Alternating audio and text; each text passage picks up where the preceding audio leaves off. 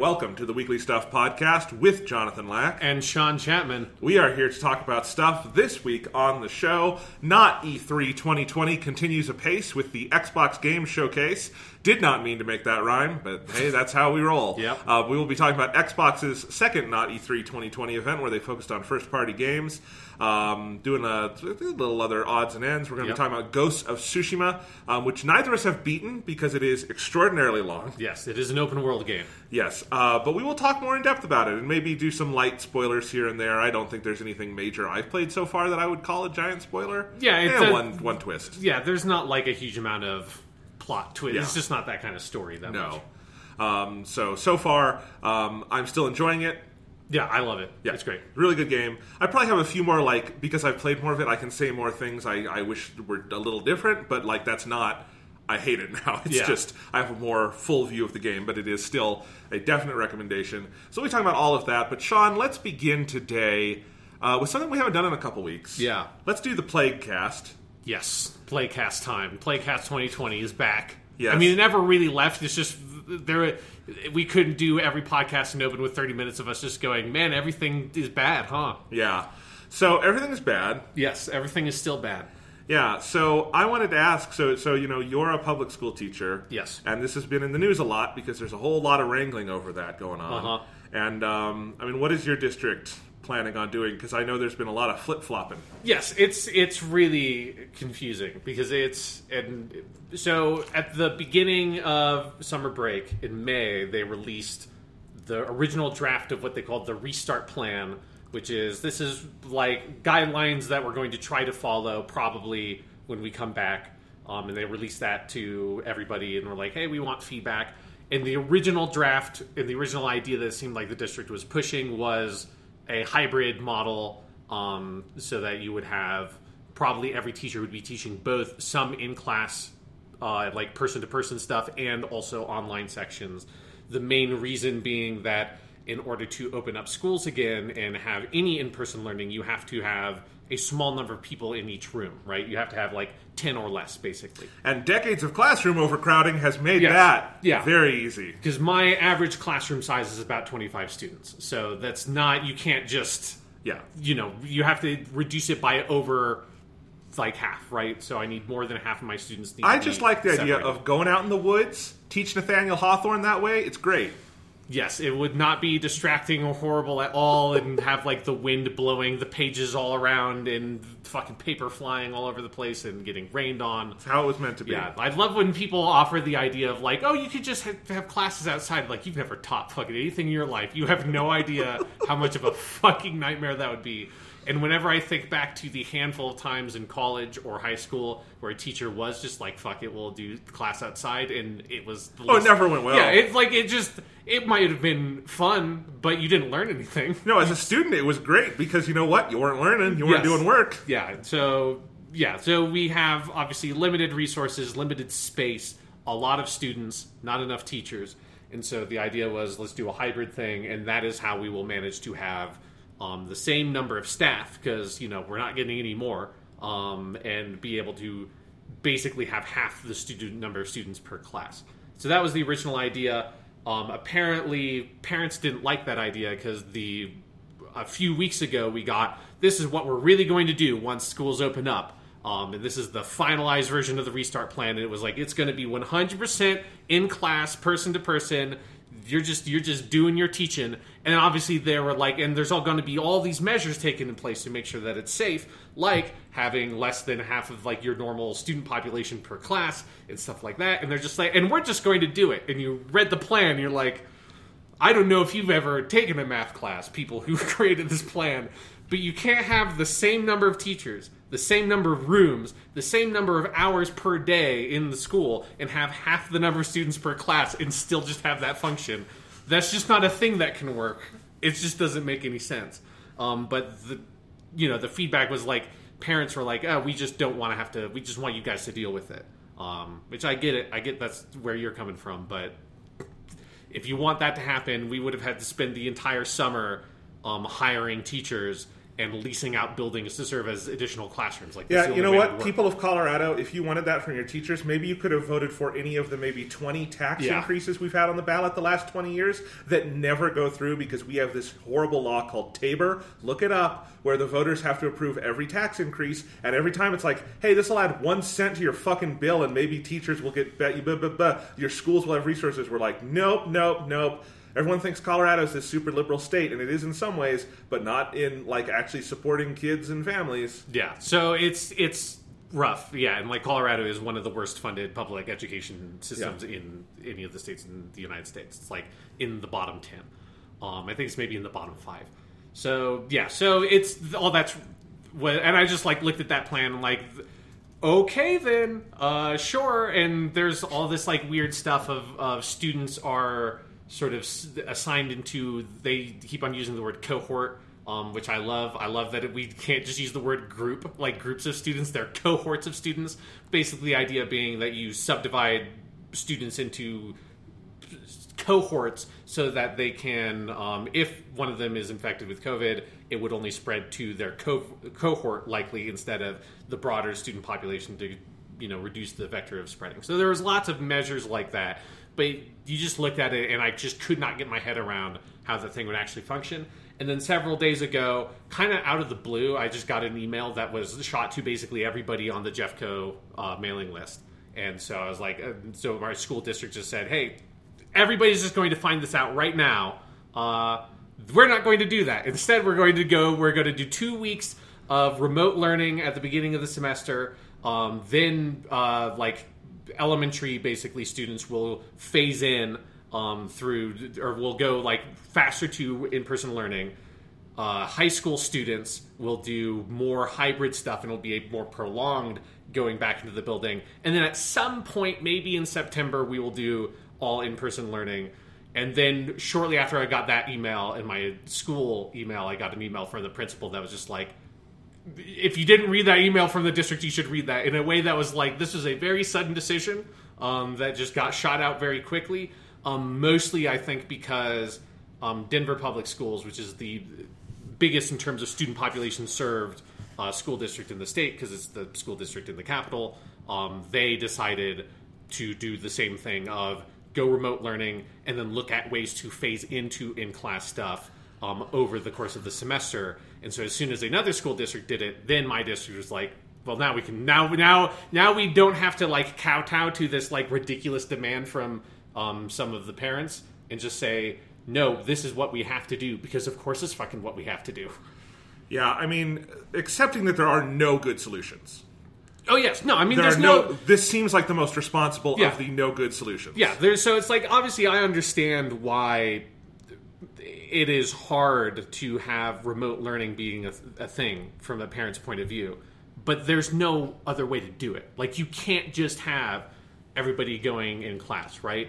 There is all this stuff that was going around for so long that was so obviously bullshit about how oh high school kids they can't get it and they won't be a vector for it and it's just like I how what are you basing this on and then there was I mean there was lots of data that indicated that wasn't the case, but then South Korea published a massive study that very firmly confirmed no, that's horseshit. They can get it as much as adults will get it, and they will serve as vectors in many ways more so than adults were. because they're less symptomatic. Yes. So yeah. So they're good. They're less likely to be heavily symptomatic, and then they're also more likely to not They're- take additional measures to make sure they're not infecting other people. Yeah, th- uh, there's been so much bunk bullshit science about this that makes me so mad. Like all the stuff like, well, kids just can't get it. It's like, no, younger people are more immune to it and have generally less severe symptoms. Yeah. But we shut down schools first, so we really just don't know what it looks like when kids Uh-huh. get it. That's the answer, right? Yes. So like and and and either way, even if kids couldn't like die from it, which they can, and we don't want the kids to die,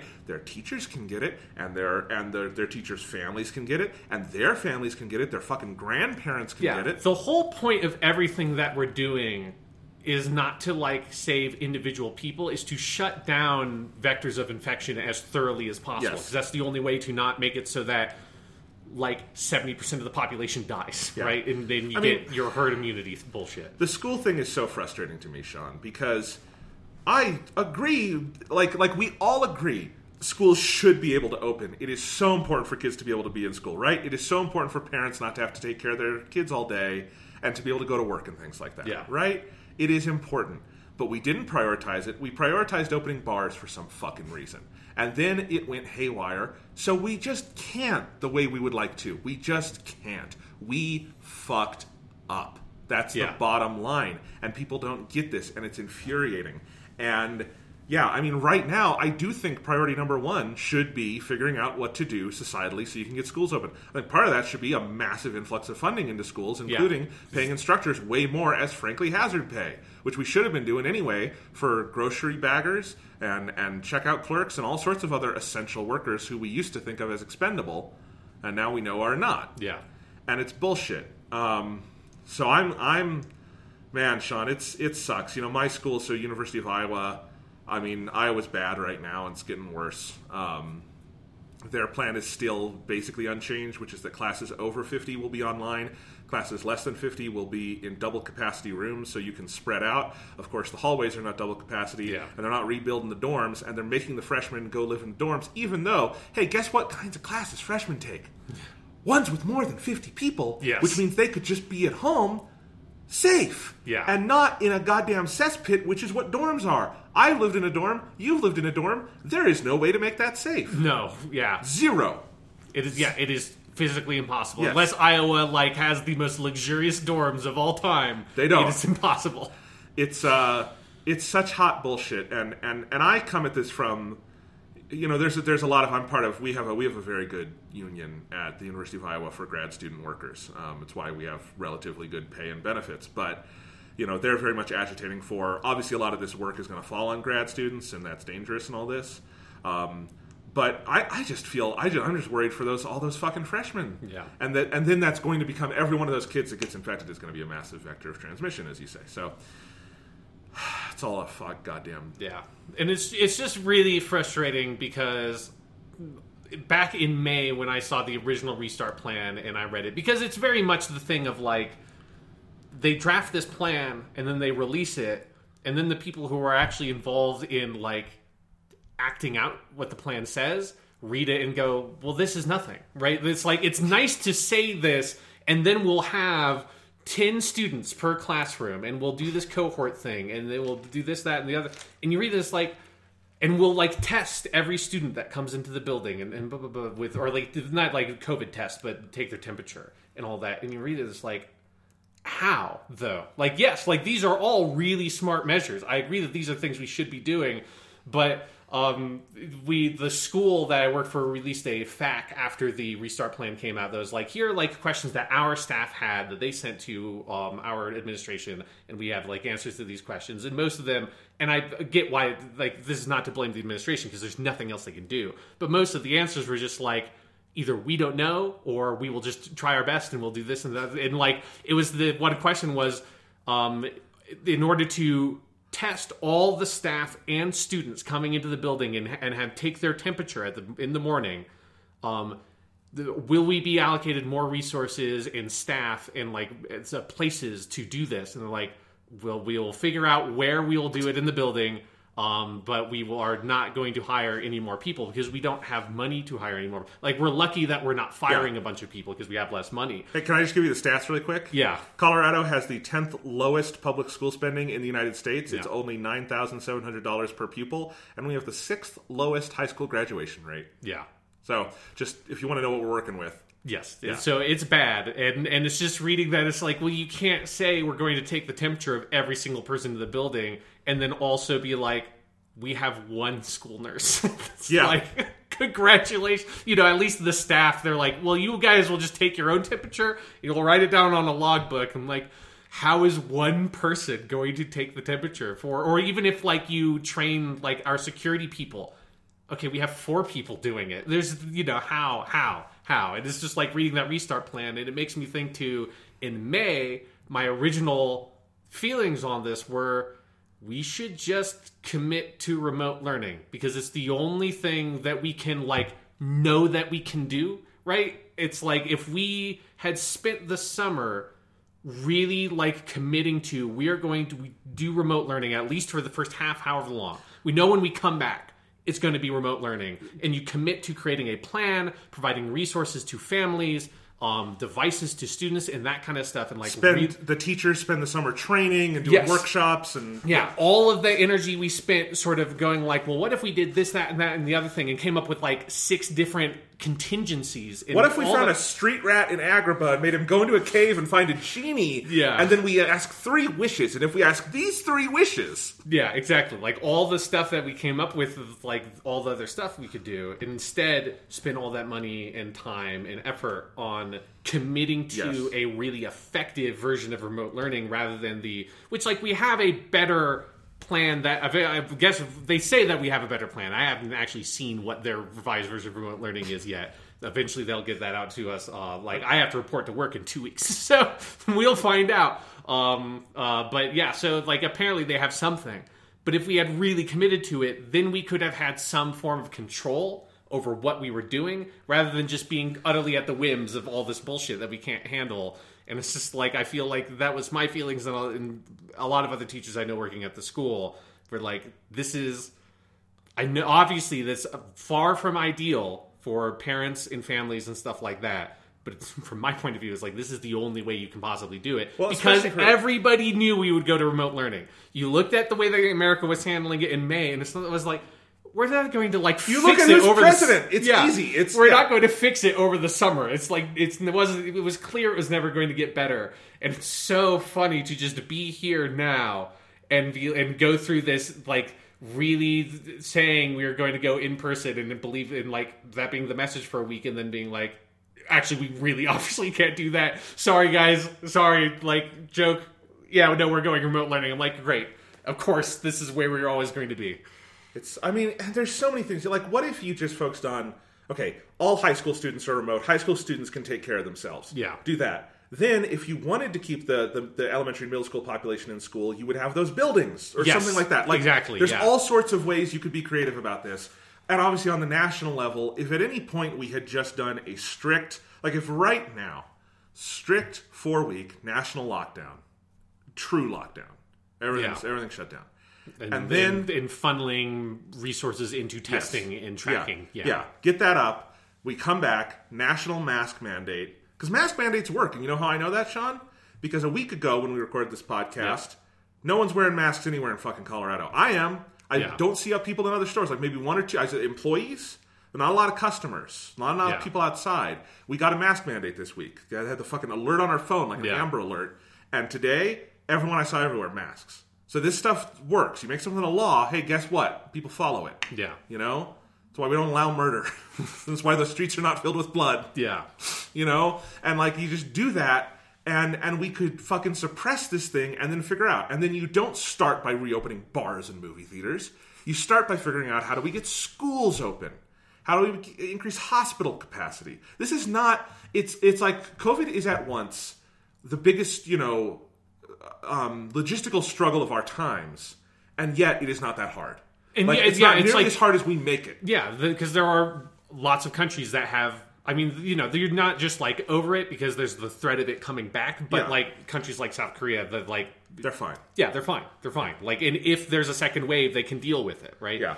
Um. Yeah. It's it's extraordinarily frustrating, and it's just it's frustrating and like darkly hilarious seeing the like this like thing of people just being like, yeah, we're going to open the movie theaters. We're just like, we're doing it. Christopher Nolan, Tenet is just, and then it's like, and then when the time comes to actually do it, and they keep on saying they're going to do it. It's like, we're going to do it in like two months or whatever. And then the time comes, they're like, uh, no, no, no, no. And it's just this like desperate urge for things to want to be normal. So they keep on saying, well, it, it'll be fine in two weeks. It'll be signed in three weeks, a month, two months. And it just keeps on passing the buck down. And then when the time comes to say to like when it's supposed to have been fine and clearly it's not, they're like, okay, fine. We're not going to release Tenet in the movie theaters. Of course we're not. Yeah. Of course we're not. Yeah. It's uh it's insanity. It's like we're living in an Armando Iannucci Iannucci show, like The Thick of It or Veep, Mm-hmm. but instead of like petty political scandals, it's a plague, mm-hmm. and and it's but with that level of con- well, even even uh, the people in, in Armando Iannucci shows are mildly competent in some Yeah. cases. We don't we don't have that. We do not have a Peter Capaldi uh, esque figure running around swearing at everyone, getting shit done. yeah. Yeah. If only we did. If only we did. All right. Uh, so yeah, the world sucks. Um, let's see. Yeah. What other stuff do we have? I mean, I think our main stuff is probably the the Japanese game we've been playing the shit out of. Yeah, like all I've been doing is basically playing Ghost of Tsushima and stressing out about what my job's going to look like in, in two weeks.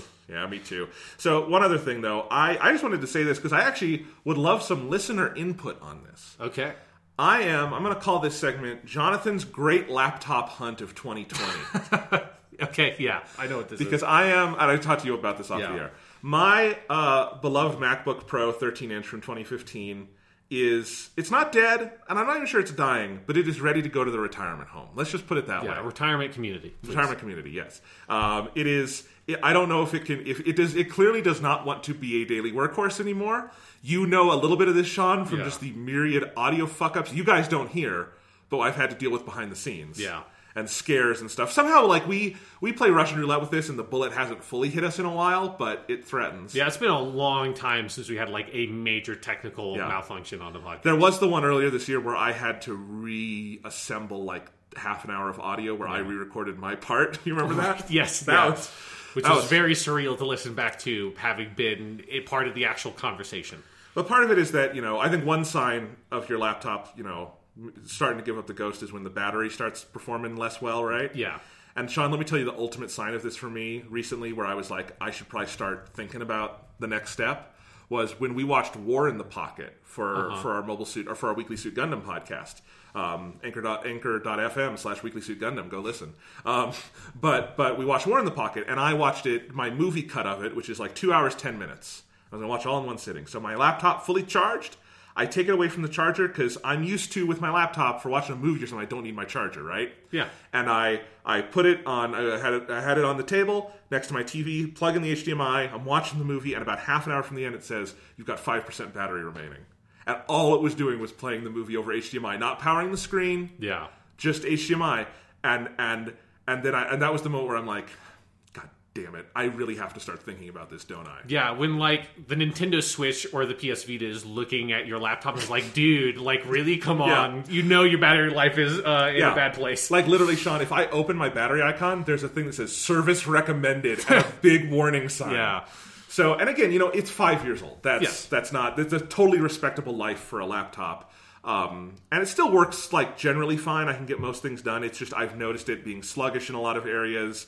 Um, you know, I've had some frustrations with Mac. You know, generally I love Mac OS, but they've also done some frustrating things in the last year, like cutting off all 32-bit app support, which really fucked with our entire workflow for a while, um, and just things like that. So, but I have been thinking about okay, I'm not buying a new laptop tomorrow, but I am. I do want to be ready in case because there's a there's a definite chance this thing just dies one day. And if it does, and I would like to not do that, so I'm trying to think ahead, right? Yeah. You know, put some money aside. Uh, and one thing I'm thinking about is is finally maybe making the switch over to, to Windows because last time I tried that was 2014. Windows laptops were not very good in 2014. Uh, they've gotten a lot better, I know, and I know just because I've like people like you have used some of them and I've seen Yeah. them, and, and I know Windows 10 has gotten better too. I've been impressed when I've seen it because last time I used Windows 10 was when it was like new, Right, Um, yeah. and and they've definitely made it better. Um, so anyway, and, and you know, I would like to be able to play some games. I don't want to become a PC gamer, but I would like to be because able you hate play. them more than anything, as was clear when we talked about Persona 4 the Golden. Oh, absolutely. The greatest bane of your existence. bunch of fucking snobs. But I, but I, uh, but I need your help now. No, um, but I am thinking about it, and I have looked at a ton of different things. It is, it is one of those things that very much triggers my overactive, like obsessive compulsive, like anxiety behavior, where I just am looking at like laptops endlessly. Because with Apple, that's one really nice thing is it's very easy. Do you want this one, this one, or this one with this much, this much, or this much storage? That's Yeah. it. And that's constricting in a lot of ways that frustrate me, but it's also liberating in that uh, I don't have to think for myself. Yeah, right? it takes the choice out of Yes. your hands. Which is why you recommend Apple to like your grandma or something. Yeah, right? you don't have to think about it. You just plop down some money and you get a thing. Yeah, but I have been thinking more about maybe finally making the switch to Windows. There's so many cool laptops out there that were not there five years ago. So I am in the middle of that search. If anyone has any recommendations or thoughts, like people who actually use Windows more than I do, um, I only you know get to interface with it at work or with friends or something. Um, you know, let me know. I am. I'm I'm I'm looking at some gaming laptops. I'm looking at some productivity machines that have gaming like adjacency to Yeah. them. Um, and you know, gaming laptops are much better than they were five years ago. You can actually get things that are like ultrabooks with a good graphics card in it, Yeah. and that's probably the kind of thing I want. I like thin and light. I like good battery life. I would like to be able to. I don't need a rig that can do 120 FPS. I just would like to be able to play games once in a while when I want to. Yeah. Like, um, right. Like, I'm actually borrowing. My brother has a laptop that's very much like yours, Sean. Um, and I've been borrowing it just to try some things out on it and see if I would be okay with it. And uh, like, um, you know, every once in a while, Xbox has exclusive PC games. Like right Yeah. now, they've got Gears Tactics, the Gears of War Tactics game, surprisingly really fucking good. Yeah, I've heard good things about it. And I, I've played a little bit of that on his laptop, and I'm like, I'd love something that could play something like this, you know, because that's also a genre way better with keyboard and mouse. oh yeah, right. Yeah, Um, and so, you know, that's the kind of thing I'm looking at. I'm looking right now. One of my top contenders is the Asus ROG Zephyrus G14, which is new. It's one of those new AMD chips, so it's got really good battery life. It's got a good graphics card in it, um, but it is still kind of like a thin and light ultrabook. Um, you know, I'd like something that could be quiet when I'm just in class or something. and I know some laptops with more power are just always loud, and that's Yeah. annoying. Um, I don't care if it gets loud when you're gaming. That that's inevitable. I don't know what doesn't. Um, um, in the in the PC space at least. So those are kind of things I'm thinking about. That's my hunt, Sean. It is very very overwhelming when you're looking at Windows machines because there are fucking billions of these goddamn things. Oh yeah, yeah. It is. It's the thing that you, when you talked to me about it last week um, off the air, it's the thing that like it is overwhelming because you have like an infinite number of choice. But because you have an infinite number of choice, that means you can get basically exactly what you want. Yeah. Right. Like so, like for my laptop, like one of the things that I knew I needed was a disk drive. It's Yeah. just like I have to have something that I own that can play a CD. It's just a fucking requirement. Um, and like Not because you listen to a bunch of CDs. It's work and education. Yes, stuff. yeah, that is like you just you get you know the education is very far behind. Like I'm I'm very glad I don't like require a floppy drive because I would not be surprised if like five years ago you Yeah. were just getting handed floppy disks and like here's here's your lesson uh, plan that you want to do for this like special thing the district wants us to do. It's like and here's your floppy. It's like great. Awesome! I remember having loving to see my dad have like a little fucking like red case that he put his floppy drive in when I was. Like, I mean, you six. joke, but that's what we had in our middle school, Sean. That's Yes. what we played games on was fucking old uh, Oregon Trail floppy disks. Yeah, Remember that? uh, yeah. So yeah, so yeah, so I needed like a CD drive. I wanted to make sure I had like an HDMI port, um, a certain number of USB drives, and then like expandable storage. It's just like I had like a certain number of requirements I had, and like a MacBook wouldn't have fulfilled those requirements. And then also like I I prefer PC just generally speaking. And then so being able to sort of take all those requirements, kind of I like made a list for myself, and then I just I like used a lot of like CNET because CNET reviews every piece Yeah. of technology on the planet. It's just like just I'm I'm going to spend the next month reading like 100 laptop reviews, and it is a stupid amount of time to invest. But at the end, you're like, I fucking I nailed it. Like I feel like I'm like for that one month, I was like an expert, a foremost expert on the planet of Windows laptops in the 400 to 700 dollar range that had these things.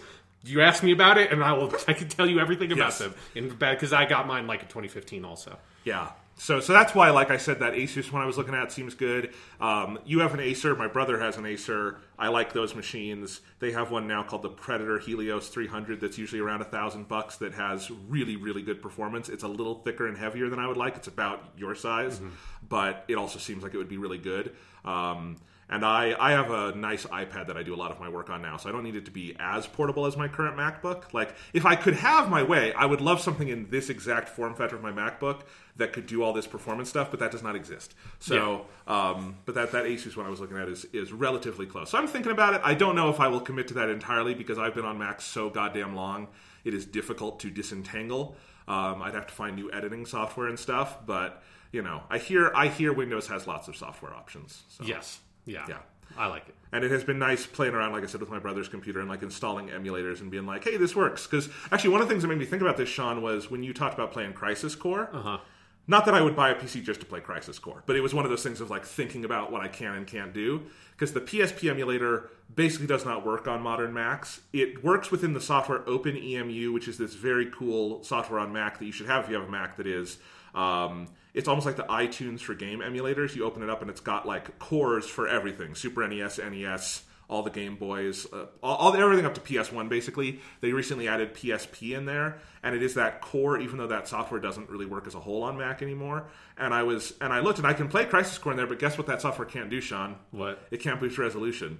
So Oh, it's just so- Crisis Core at like the original like 140p. Yes, yeah, it's like you're yeah you're just playing a PSP game blown up to the screen Yeah. of your laptop. Or I mean, I when I played Crisis Core, I hooked my laptop through HDMI up to my TV, so I had like on a big 4K display. Like I don't even remember how I cranked up the internal resolution because this PSP game is like it runs fucking fine whatever I do to it. Yeah. Um, Yeah. So yeah.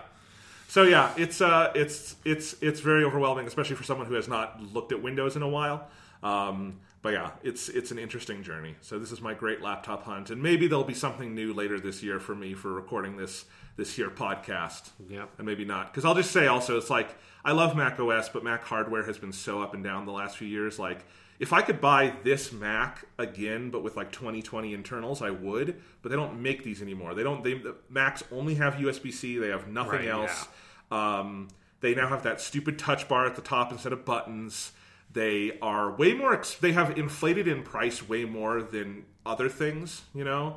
Um, so they're just very like the kind of performance I got in this equivalent in 2020 is like a two thousand dollar laptop. I don't want to spend that on you know something that doesn't even have a graphics card, right? Yeah. Like so, it's a whole it's it's a whole frustration there. I still really love my iPhone and iPad, but the Mac. mm, Yep. Yeah, I had my one brief flirtation with the Mac in like 2012, and I'm like, this is, seems fine, but as soon as I ran into one thing I wanted to be able to do and I couldn't do it, I'm like, I'm never buying these again. Like, why? No, I why get that do you ever lock yourself out of being able to do something you want to do? Exactly, and that's that's the feeling I keep getting. And and for the podcast, I'd like to be able to talk about things when they come up that I Yeah. I can only do on PC. Or like if you were playing Crisis Core, it would have been great for me to just boot that up and play it easily, and it wasn't an option, you know. Yeah. So, anywho, that's what I've been up to. But Sean, do you want to go ahead and move on to the news? Yes, Jonathan.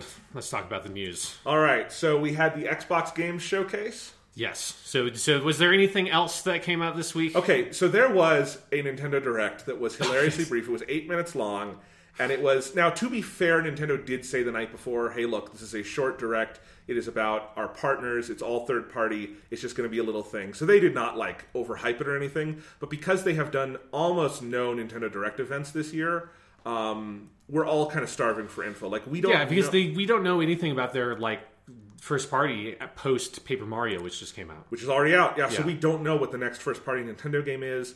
There are rumors up the yazoo about uh, the Mario 35th Anniversary Collection and Mario 3D Land getting ported, like to the point where those are basically confirmed in the like fan community. Yeah. but we don't. They haven't announced it. We don't know when. It's it's like and clearly like Nintendo has been pretty transparent that they've been pretty hard, hard pretty hardly hit.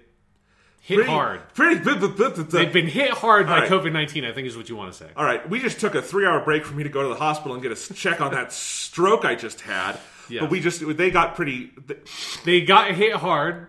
by COVID. Yep. Thank you for not making me say it.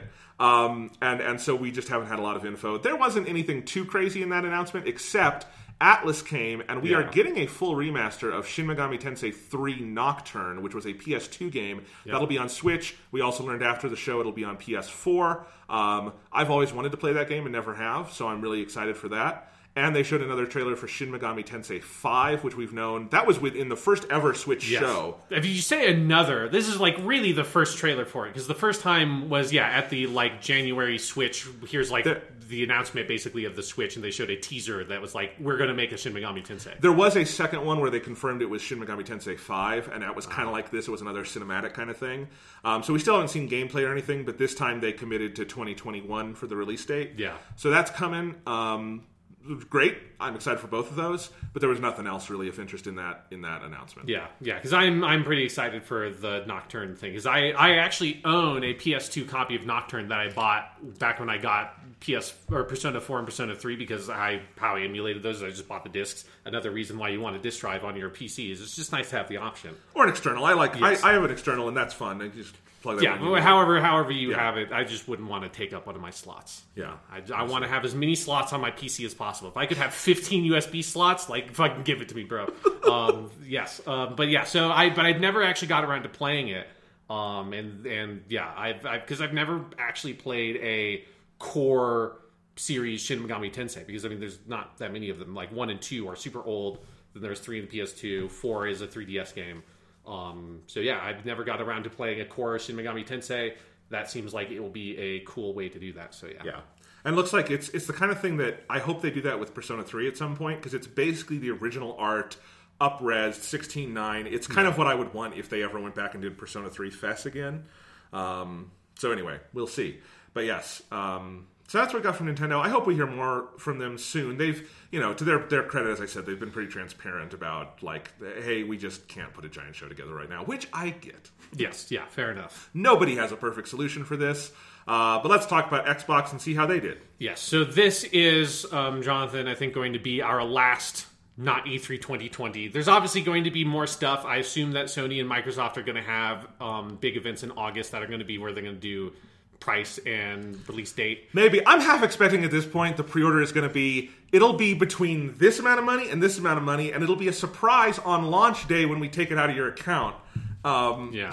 I mean, if I'm just because I'm assuming both of them are November, um, or like maybe the last week of October is probably the earliest we'll get them. And if they announce in like release pre-orders in August, that basically is in line with how Nintendo did it with the Switch. So that's Yeah. that's what I'm guessing. But that to me is that would have been stuff that wouldn't have been done at E3 anyways. That would have been a post E3 event. So this is uh, the final not E E3 2020, Jonathan, where we talk about all the things that would have been at E E3 2020, but there wasn't because uh, there wasn't an E3 2020. And yes, this is the follow up from the um, event from the first week of May. This is week 12 of not E E3 2020, as it says in my notes here, Jonathan. Jesus Christ. Three months of this, like, protracted, long, fucking grueling haul of weird piecemeal game announcements. Sean, do, should I edit together an episode of all the not E3 so we have our big E3 Yeah. episode? It's just yeah. I mean, I'll tell you right now, Jonathan, that this document I have that I put all because I just had one running document I would open up That's whenever one of these came up. Um, it is now at seven thousand nine hundred thirty-eight words um, and uh, eighteen pages. It's technically 19, but I came. It's actually like kind of perfect, Jonathan. The last note I have comes right to the end of one page. Yep. Um, so it is basically exactly 18 single paste, uh, single spaced pages in Microsoft Word. It has been a lot of. It has been both. It feels like a lot of video game announcement stuff, and also like nothing because we also had like E3 and, or EA and Ubisoft that kind of did nothing. Um, but this was sort of Microsoft had their event at the beginning of May. Um, that was the sort of set off the tone, I think, of not E3 2020, which was a lot of promises, and then you see the event. It's like, I mean, it was fine, but it was not quite what you wanted. That was every single show. Yes, that was every single single show. Some of them, like EA, in a more severe way, it was like, "This is just you showed us nothing." Some, like Sony, it's like you had some good stuff, but not as much as we would have wanted. Um, and I think Microsoft, this one, I would say, is like a little bit below Sony, but nowhere near uh, in the depths of the EA. It was mostly fine. It's more on the Sony side, and frankly, one of my main reactions is if Microsoft had saved all the stuff they did in May and done that with this Yeah. and had like a nice balance and mix, there were enough cool announcements in that May one and enough cool things to see here that I think they could have put on something relatively above the pack if it had all come out together, but it didn't. Yeah, yeah. If they, because I think if you combine that and you combine the indie showcase thing they did in the pre-show here, and then everything they did Yes. in this, you would basically have beat for beat a normal Microsoft E3 Yes, press conference. exactly. Like this was they, in in both for like all the good things of a normal Microsoft E3 press conference and the bad things. I think like they have not fully gotten around on how to like show off their games, but we'll talk about that with this. Um, so yeah, so they they actually had a pretty like um, packed pre-show so we'll start with talking about that. Um, they were kind of organized through jeff keighley's summer games fest 2020 whatever you called that thing. Um, so i don't know if all those announcements were actually tied to microsoft or if they were jeff keighley things because most of the stuff there was not actually like this is like an xbox exclusive or anything like that.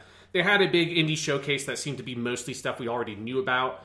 Um, i did make a note here that I because I think the reason I made this note is because I thought that Yakuza Like a Dragon would show up here, but it didn't. Um, but Yakuza Like a Dragon did announce, or Sega announced about that game a few days ago, um, that they're going to have an English dub for Yakuza Like a Dragon, similar to what they did with Judgment. They'll have George Takei as part of the cast, and that there will there will be an enhanced PS5 version of the game, but that will be coming out after the game's launch in the West. So I thought that maybe that trailer would show up here as well, but it didn't. But little bit of extra news around about Yakuza around this. And it seems like the release date of that game, because Xbox accidentally had it up for a little bit, they said November 13th. That Yeah. sounds like that's probably it. Yeah, and that sounds like that's maybe the console release Yeah. date, Yeah. or it'd be very close to it. Yeah, because it is going to be on Series X, just not PS5.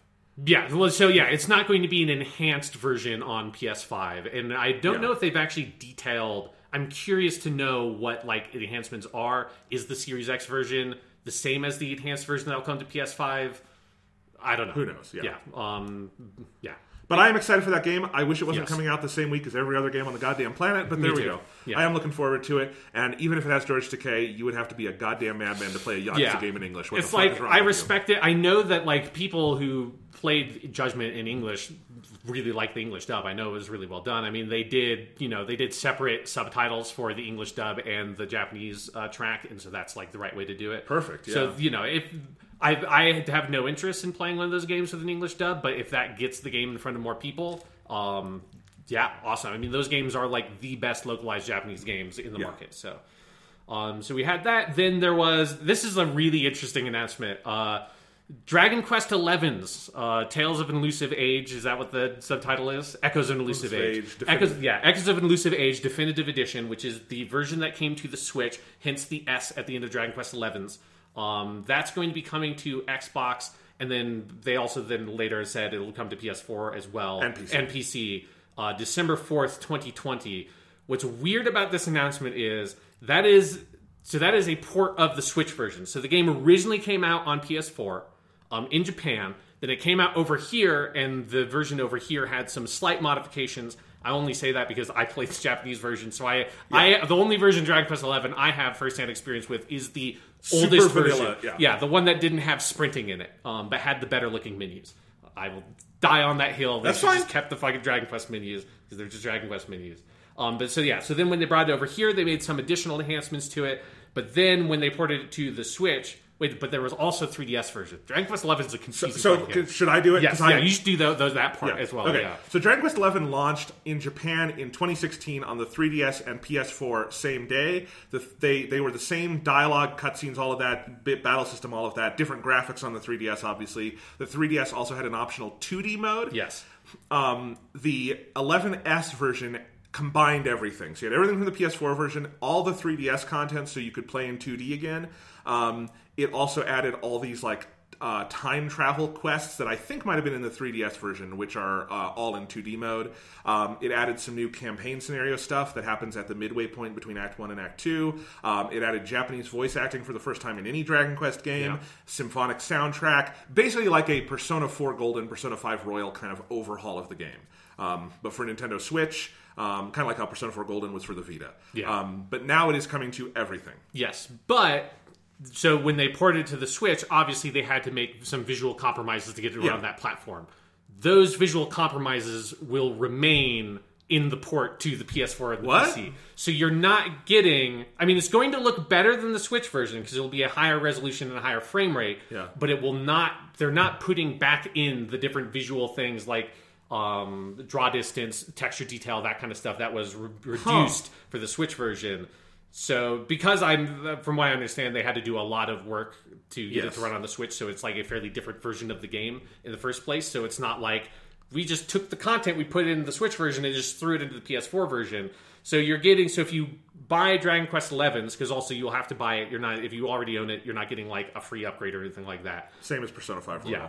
So if you buy Dragon Quest 11s, you're not you're going to get all the extra content, but you're not going to get the best looking version of the game, and it's fucking weird.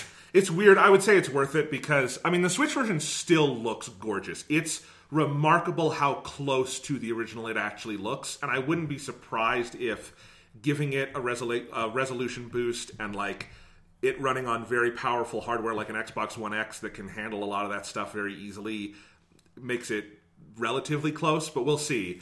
It Yeah, I mean, there there are like screenshots are out of the PS4 and the PC version, and, and it, it's like it looks fine. But one of the things I liked about the PS4 version is how crisp the detail was, Yes. and that crispness is not there in this Yeah. port. Well, that's interesting. It, it will also be on Game Pass for both Yeah. uh, console and PC. So, God, if you've got a PC, five bucks a month for one of the best and longest games ever made.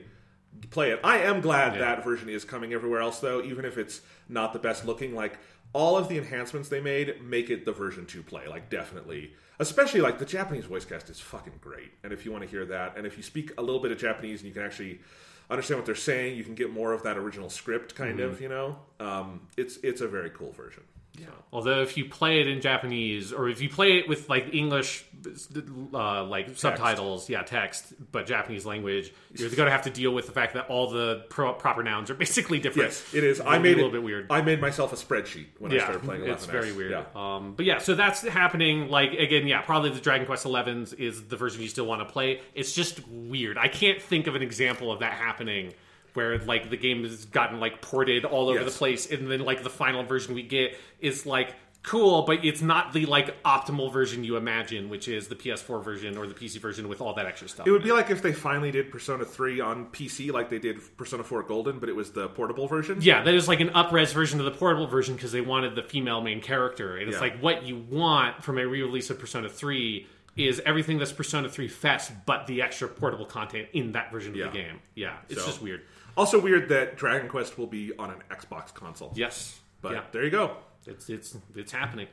Um, then uh, the other major thing from the pre-show, which honestly I think is like one of the best game announcements um, of this whole thing, so much so that probably shouldn't have been in the pre-show. I Um, baffled. Yeah, so Square Enix announced Balan Wonderworld, not Balan Wonderland, which is what they kept on saying in the pre-show because they had like in the little interstitial bit and they had different people talking about it, and they kept on saying Wonderland. I mean Wonderworld. Um, but it's uh, a game by Yuji Naka and Naoto Oshima. Uh, Yuji Naka, best known for basically is one of the co-creators of Sonic the Hedgehog.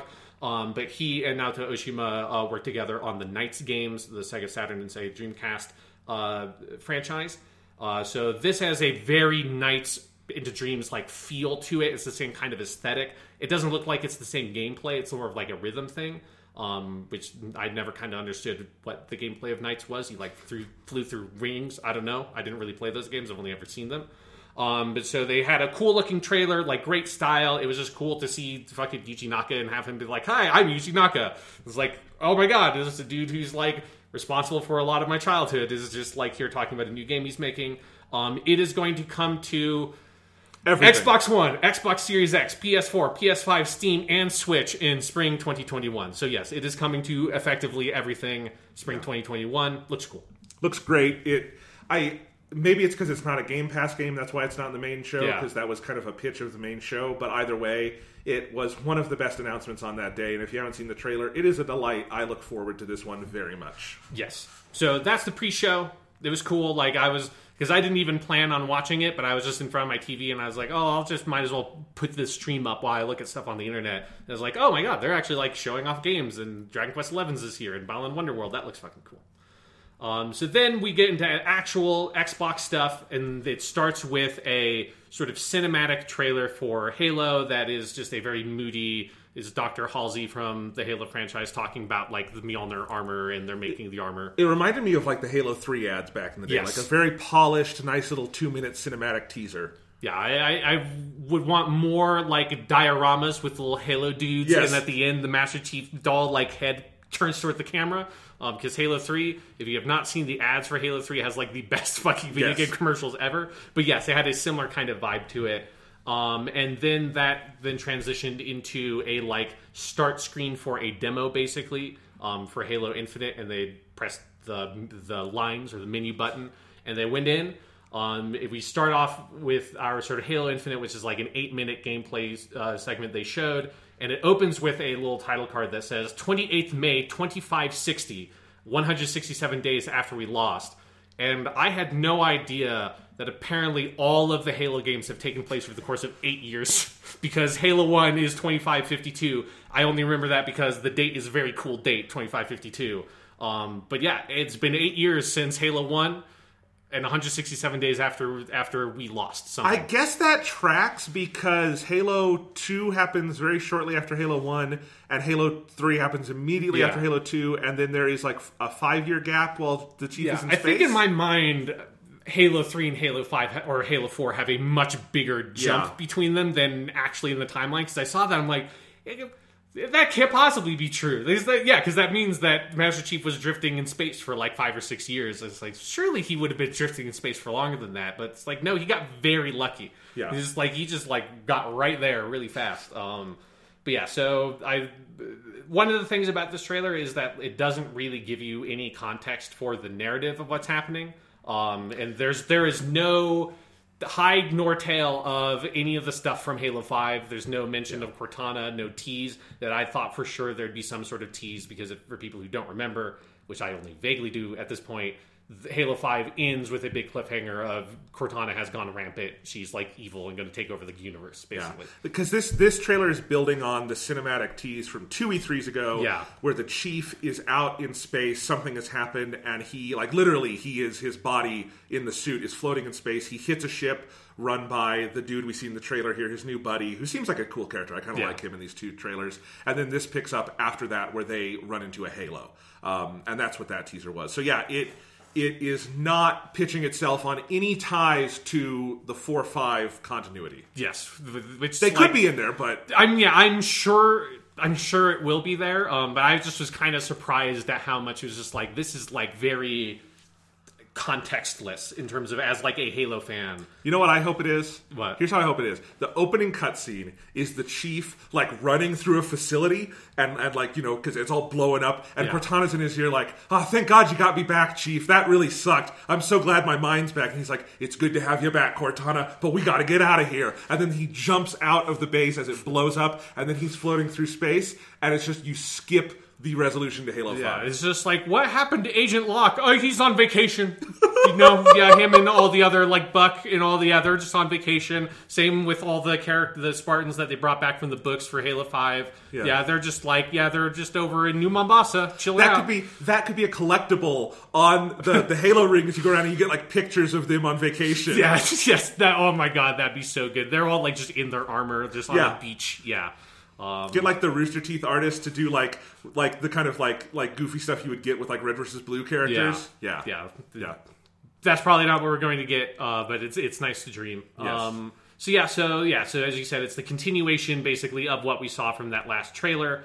Um, they land the crash land on their the Halo. They have a very terse conversation um, where eventually the Master Chief says a line here that I wrote down where he says, "There won't be a home if we don't stop the Banished," um, which apparently the Banished are from Halo Wars Two. Yes, I learned that Yeah. as well. Yeah, because I because I heard that I'm like that seems weirdly vaguely familiar because I did watch like a a like story breakdown of Halo Wars 2 when it came out because I was just curious. I'm like, okay, I don't know if that I didn't play Halo Wars 2. I don't know if anybody played Halo Wars 2.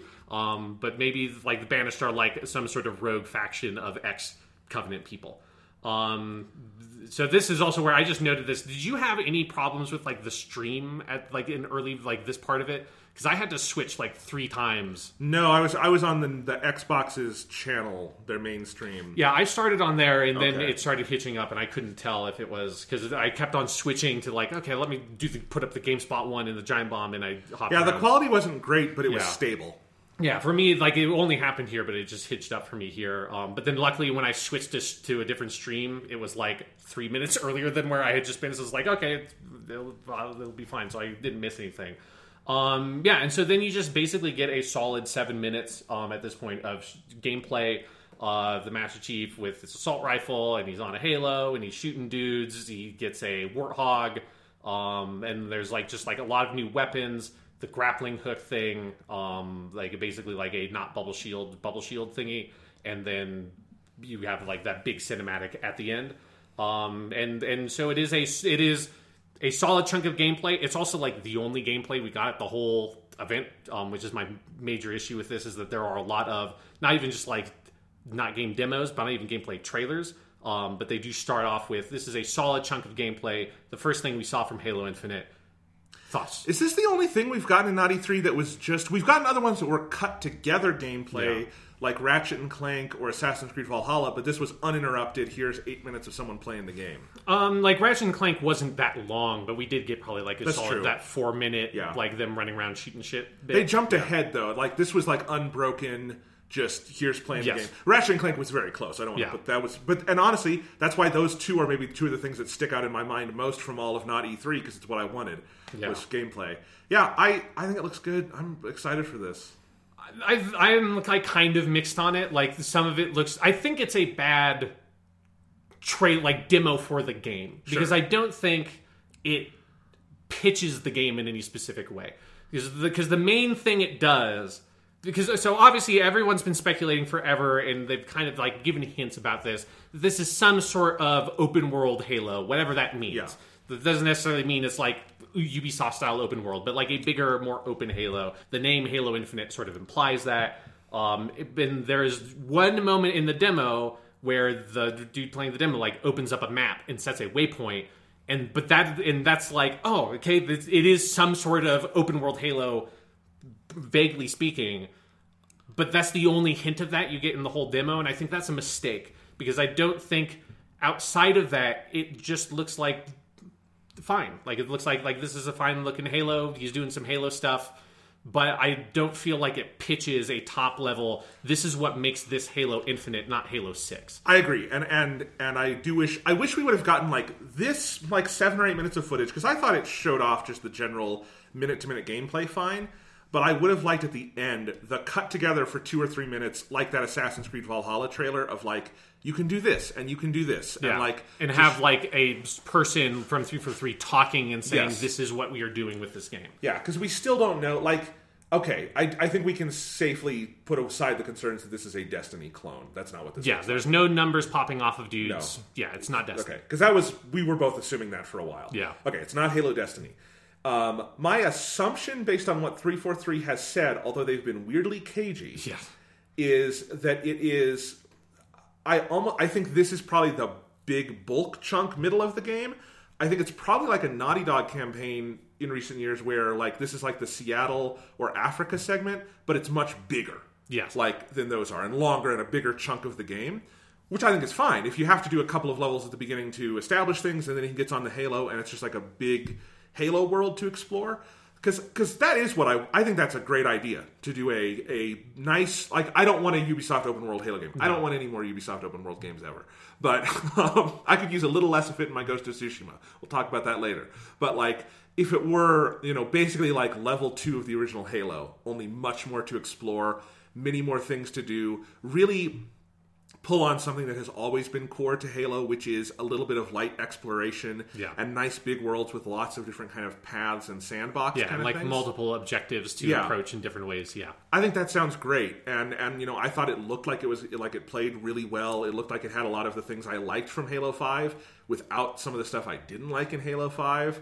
Um, you know, I liked the look of the game. There's been we can get into the controversy if Sure. you want, but I sure like the art style. Um, it's a lot better than Halo Four or Five to me. Um, it's it looks properly like Halo. Um, but yeah, it you know. God, everyone has been pitching their games so badly this year Yeah. that I just don't know. I, maybe it is just so ridiculously hard to put together good, comprehensive video game trailers this year that it's not possible. But man, we have Halo Infinite was announced in what 2017 earlier. Yeah, maybe. Yeah, yeah, I think that's right. Yeah, because that's two years after Halo yeah, Five. Yeah, and like, and we kind of know we kind of know what it is, but we don't. And it's No, like yeah. I, it's coming out in three months. Like. We're Mm-hmm. Yeah, a hundred days away. Just show it, please. yeah. I'm like, I'm honestly like a little bit nervous about it in a like vaguely Mass Effect Andromeda type way. Yeah. Just because we know that it has had significant developmental issues. Like we know the game was internally rebooted at least once, right? We know that it. I did not know that. Yeah, it used to be they were making a Halo 6, and then a lot of major people at 343 left, and they hired new people, and then it's now Halo Infinite. So I feel like that combined with um, what I think is like a rough, like limited ver- like demo that we got that just feels like really cagey, right? Like nothing about this feels like a confident demonstration of Halo Infinite. It's like a we we got a thing put together, but it doesn't feel like a, we are like throwing down the gauntlet. This is our next Halo game. Yeah. Look at like how confident we are in showing it off. It doesn't give that impression, um, and how like limited the interviews around this have been, and like additional inter- information around it have been, and then all that combined with the fact that it's going to have to get pushed, like or like forced to be a Series X launch game, right? Like all those factors around it make me a little bit concerned about the game.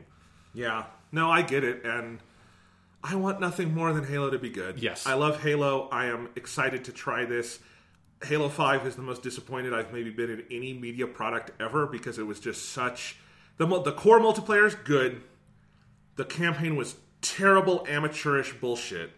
And it's just oh, I would love for them to have and this feels like 3 4. this feels more like what I would have wanted out of 343 Yeah. the whole time if it's kind of what we think it is, which is sort of nice, get the basics, and then expand Halo instead of trying to kind of like rethink it as a Call of Duty clone, which is what Halo 4 multiplayer was. Or I don't even know what the guy I mean, no one knows what Halo 5 was because it was not finished and it just kind of went out the door. Yeah. and it was technically polished and not polished in any other way. And it, yeah, it's it's been a weird time for Halo. They've had a lot of time to work on this one. There was that internal reboot, as you say. They are one thing that everyone is on message about, though, in those three four three interviews is calling this the soft reboot, which is like, but that's fine. I get that. And and Halo Five was so bad, I don't even mind if they just fucking ignore the story because Halo Five was such colossal horse shit. But like, I do wonder how they're going to deal with it. I do wonder. Yeah, like, I just am not convinced that like they can get me back on board, right? Like it's Yeah. because it's one thing to be like, oh, we can just ignore the bad shit they did in Halo Five and like how they kind of just sunk the story, but then like how do you get and a Halo fan like reinvested Yeah. past that point? I think is like a hard thing to do and and like the thing with the brute at the end of this just felt like you're not pitching anything about the story. Like you're just having this character that we don't know say stuff with like weird sci-fi Halo proper nouns in it and growl at the camera for like a minute and and that like I think generally the game looks fine. I think the people like the, the whole controversy around the graphics is mostly dumb. I do think that that brute model looks bad. Yeah. I think when you're zoomed in on it tight for like a minute and just staring at it, it looks especially bad. And it's like that stuff around the game is just like if you're not pitching the game to a way that's going to get like a lapsed Halo fan back, and it just doesn't feel like I just don't know how they're pitching the game. Like it just feels kind of directionless what they showed. and and there's time. Maybe Yeah. there'll be more. You know, they're, they're they said they're going to show off multiplayer separately. I have no problem with that, especially because that probably will coincide with a beta. But like, you know, I I just I want it to be good. I I Yeah. and and you know the one thing that gives me faith is I think Xbox knows it has to be good. Phil Spencer, when you hear him talk about this, like he's even said if they had to delay it, they would. Now maybe that's disingenuous Yeah. because it seems like it's like I don't know how you, but I don't know. I mean, like, if they delayed it, they'd have nothing. Like why Exactly. why why even launch the Series X at that point? exactly. Um, although it is, it's also like it's that game. I imagine is also going to run perfectly well on the Xbox One X. I mean, it's an stuff like Xbox. One game, yeah, right? Yeah. And so yeah, and so that's where like with this, I think like generally speaking, with this event that Microsoft had, a big problem is like nothing about it feels convincing as like a buy the Series X, right? There's well, here's no- the thing. I thought it was a phenomenal pitch for Game Pass, Yes, it's great for Game Pass. not for the, specific hardware they're yeah, launching. Yeah, like why? But why would you buy a five hundred dollar whatever it is going to be console when Halo Infinite? Like that's part of I think where the controversy around the graphics comes from because I think both of like like you think it looks fine, right? Like it's like there's nothing wrong with it. Well, I love the art style. It looks like Sure, a, it yeah. looks like kind of the Halo One art style with the colors of Halo Three. That is my sweet spot, and I think you know. I, I, I do not ever try to judge graphics based on a shitty stream I'm watching. I don't Yeah. like, and, and I did look at the nicer version of it, but like, it look and it totally looked fine to me. Like like, and it will probably look better on launch day. So It, it looks fine.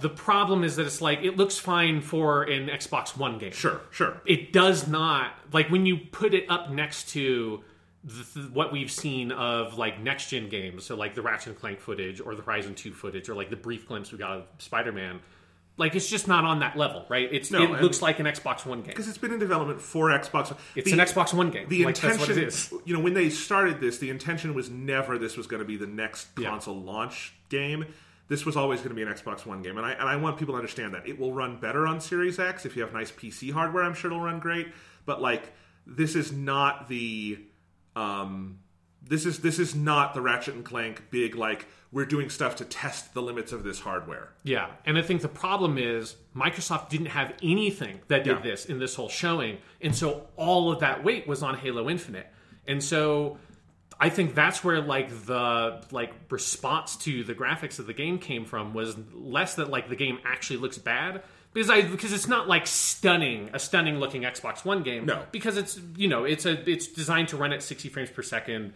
They kept on saying 4K 60. I think we can maybe start questioning whether or not games need to be running at 4K resolutions. And for this game, I don't know why you honestly need to car target 60 on the Xbox One if it's going to be on next gen. It's going to be on PC for people who want to run the game at a high frame rate. There are other avenues. Well, it's because because probably because it's the same with Halo Yeah. Five was built from the ground up for sixty. All the Halos run at sixty now. It's kind of like that's just, and I like that about it. I do like that that's their target, but it does. But I, I agree. I think if they have always, compromises that have to happen. and I think if they were always planning to launch it for Series X, it would be different. Yeah. Do you know what I mean? Yeah, so it's like the game just is in this like weird position where it's like it's just not that much of a looker. It's got a nice art style, but like the lighting is really flat. Like there's a really good video that Digital, Digital Foundry, Foundry, did yep. that really broke down like technically what that means and what's happening. Like I think the weapon models look particularly bad, which is not what you want in a first person shooter. Yeah. Um like I think like and I think that's the one place where also I don't like the art design. I think all the new weapons don't look good to me. Like that weird semi-automatic rifle thing that he picked up. I'm like this like they just and this is a problem that I think all the 343 games have is I think the new weapons they introduce just don't look like Halo weapons to me. They look like that's like a Call of Duty gun. Like it just doesn't I thought they were closer to the mark here, but but I agree. yeah, but generally speaking, like I think so. I think there's some visual elements there that didn't like fully work, and so when this is the one game that has all that weight on it, those like little things that don't work great get ballooned out to this game looks like garbage, combined with them officially releasing one of the worst looking official screenshots for a game I've ever seen, where that like one screenshot with like all the brutes in the grunts, it like half in shadow, half in not bad screenshot. I don't know why they released that. Like it's a very unflattering screenshot for a game. But any like any game can have a bad looking screenshot. That doesn't mean it's a bad looking game. You look at the footage, it looks fine. Um, but I think it's just I guess my general point is the way that Microsoft has built up Halo Infinite as this is our Xbox Series X game, even when everybody knows obviously it's not. Obviously, it's an Xbox One game that's getting upported in some way to Series X. When you pitch the game that way and you don't have anything else to take off that pressure, a game that looks like it's totally fine and, and I hope is good and like has looks like it has a good chance to be a really cool game.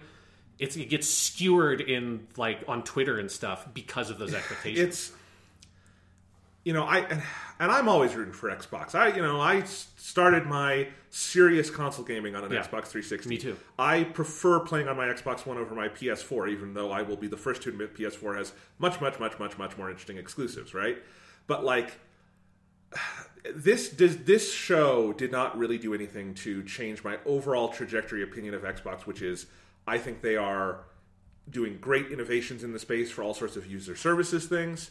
I think Game Pass is awesome and only getting better, which is great because these kind of things can often peter out. Um, and I think they are clearly making good, solid inroads with the studios they have bought to future dividends.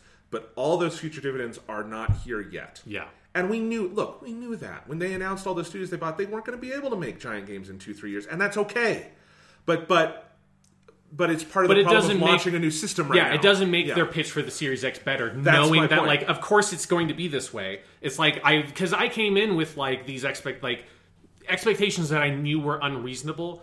But it's like Microsoft has had like the main thing Microsoft has had to do for like five years now. Um, at every single E3 conference they've had, like I swear I have this note on every single pod- podcast we've done um, around E3 is Microsoft feels like they're teed up that they need to nail it with the games, and they keep on talking like a big game about their Yeah. studios and what they're doing heading into one of these shows, and then you come out of it and it's like, but you really didn't show much of anything. Um, most of what you showed was third party stuff, and it's like it is just like frustrating, right? Because this whole generation, their whole Xbox One generation, has basically been more or less a flop in terms of first party. They've had a small handful. They've got like the Ori games, Gears of War, and Forza. a lot of smaller stuff, you know, like Sure. like Cuphead, the Ori games, um, and a lot of little experiments that have launched on Xbox and then kind of gone elsewhere. That's been really special. But um, yeah, I mean, I, I agree. But you especially compare it with to big- the output of Nintendo and Sony over Oh, this past it's not- generation. yeah, it's yeah. like nothing, right? It's just Yeah, such a it's- small thing that they've done compared to the like dozens of great games you could get on Wii U slash Switch or PS4. absolutely, and and it is. It still feels like that. they could hammer the nail effectively one day, and maybe that's coming closer because I have no doubt some of these projects are going to be interesting, but um, they're not here yet. You know, like they had the we'll get into it, but they had a new Obsidian game and they had the new Playground Games Fable, but but those are just basically saying we're making games. Yeah. there's nothing to be excited for other than hey, in two or three years there might be a really good game to play. But that's that doesn't help the Xbox Series X now. Yes, exactly. So, So, let's move yeah, on. let's move on because the next game is a perfect example of what you just said. Um, they showed a brief CG trailer of a lady who yells at a wolf, and then a deer shows up, and it's a dead deer, and it yells at her. And then they show us a label or a logo for State of Decay 3 um, with an Xbox Series X logo and no date on it. Um, and there, it is a declaration. They are going to make another State of Decay. Yes, Cool. And I have never played those games. People seem to like them, but Yeah. yeah. Yeah, so it's but it's like you know nothing of the game there. It's just a CG Right. trailer. Um, then Phil Spencer comes on camera. Uh, he's on a very cool looking like green screen set. It looks like he's in some sort of like he's like hiding out inside an Xbox Series X or something. It's like a weird. I- I like, do- factory. I do want to praise the Xbox show. I think they had the best interstitial like people on screen talking. It looked the most like uncompromised. Yes, yeah, it was Yeah. the best green screen. Yes. Definitely. Um, and then this is where he says what I think is like the or because at first he says that they're unveiling five new first party games from nine of their 15 studios. So obviously, like the other four studios just announced or like reconfirmed stuff that they're already working on. Um, and then the main thing that is the most impressive thing about this, where he said all these games will be on Game Pass. Yeah. So it's like, and that's that's like The whole show, Yeah. Everything that was in this show, you could get on Game Pass. Um, everything. I'm curious for some of these, like Stalker 2, whether that will actually be the case, because we'll talk about that when we get to Star- Stalker 2, but I'm not convinced that game will come out. But generally speaking, I think that is a claim that you can take Yeah. home, you can take to the bank with you. And again, I think honestly, Game Pass is Xbox at this point. Yeah. And it is the best thing about it, and it's it's why you want whether it's a PC or an Xbox One or a Series X. That's the reason to buy into Xbox, and and that's that made this show pretty effective. But again, if you were coming here for why should I buy a Series X specifically, Yeah. less so. I think it's effective if you're like actively in the Xbox ecosystem and you have a Game Pass. For me, when like my question is like my dad like we have an Xbox One upstairs on my dad's TV that he uses for like streaming and stuff and occasionally play games. Um, so like if I want if Halo Infinite gets good reviews and I want to play it, I I could play it on that one. But I'm not going to buy a new Xbox One just for like some old Game Pass stuff. So my position is I have two consoles to look at, PS5 and Xbox Series X. Sure. I'm on a teacher salary. I'm not going to buy both of them, at least not right away. So it's like, for me, the pitch of like, all these games are on Game Pass is more theoretically interesting than it is like actively interesting because you need to show me these are games I really want to play to get me on that platform, and then Game Pass is like a really nice bonus that gets me all that stuff for a cheap price. Um, this is where he also said something that I think is like I'm curious about with some of these games where he says all these games will play best on Series X. I think a constant thing throughout this um, event was me curious about, and I feel like different sources have been contradictory on some of these games, whether or not they're going to be on Xbox One or only on Series X. So some of the games like Avowed, the Obsidian game, so a lot of these games only have a Series X logo at the end of their trailers, and then information that comes out after the fact makes it sound like it's maybe actually going to be cross-gen, which you know Microsoft has had multiple people, including Phil Spencer, over the course of the past year, give multiple interviews where they have constantly said part of their strategy is this soft transition that for the first year to two years of the Xbox Series X, all their games are going to be on the Series X and Xbox One. It's going to be a cross-generation thing, and so and again, some of these games feel like I, I'm curious if they're actually going to come on the Xbox One or not. Um, So, so here's another question Yeah. about this, and I know we keep getting off track, but but this is good context. yes, I one thing is I do think parts of their strategy may have shifted, and part of this is the way they have completely discontinued all Xboxes. We didn't say this, well, this except for the Xbox One S. That's what I was Yeah. going to say. Everything except the Xbox One S, um, but the digital edition and the Xbox One X discontinued. Yeah. And we know, we know they're making an Xbox Series S. Yes, they they seem to be reluctant to say it, but it's fucking happening. And if the strategy is the Xbox One is quietly gone before the new gen comes out, and then it's get the One S or the Series X, then this whole thing starts to make a little more sense. Of this will all play on this stuff, but the Series X is where you get the powerhouse, right? sure. But but just supporting old consoles you can't go buy anymore is a different. You know what I mean? Like, Yeah. like, and and I wonder if that was always their plan to discontinue most Xbox Ones. Because I'll say they haven't said they've discon- They said they haven't discontinued the Xbox One S, but it's very hard to find new Xboxes right now. They're mostly out of stock.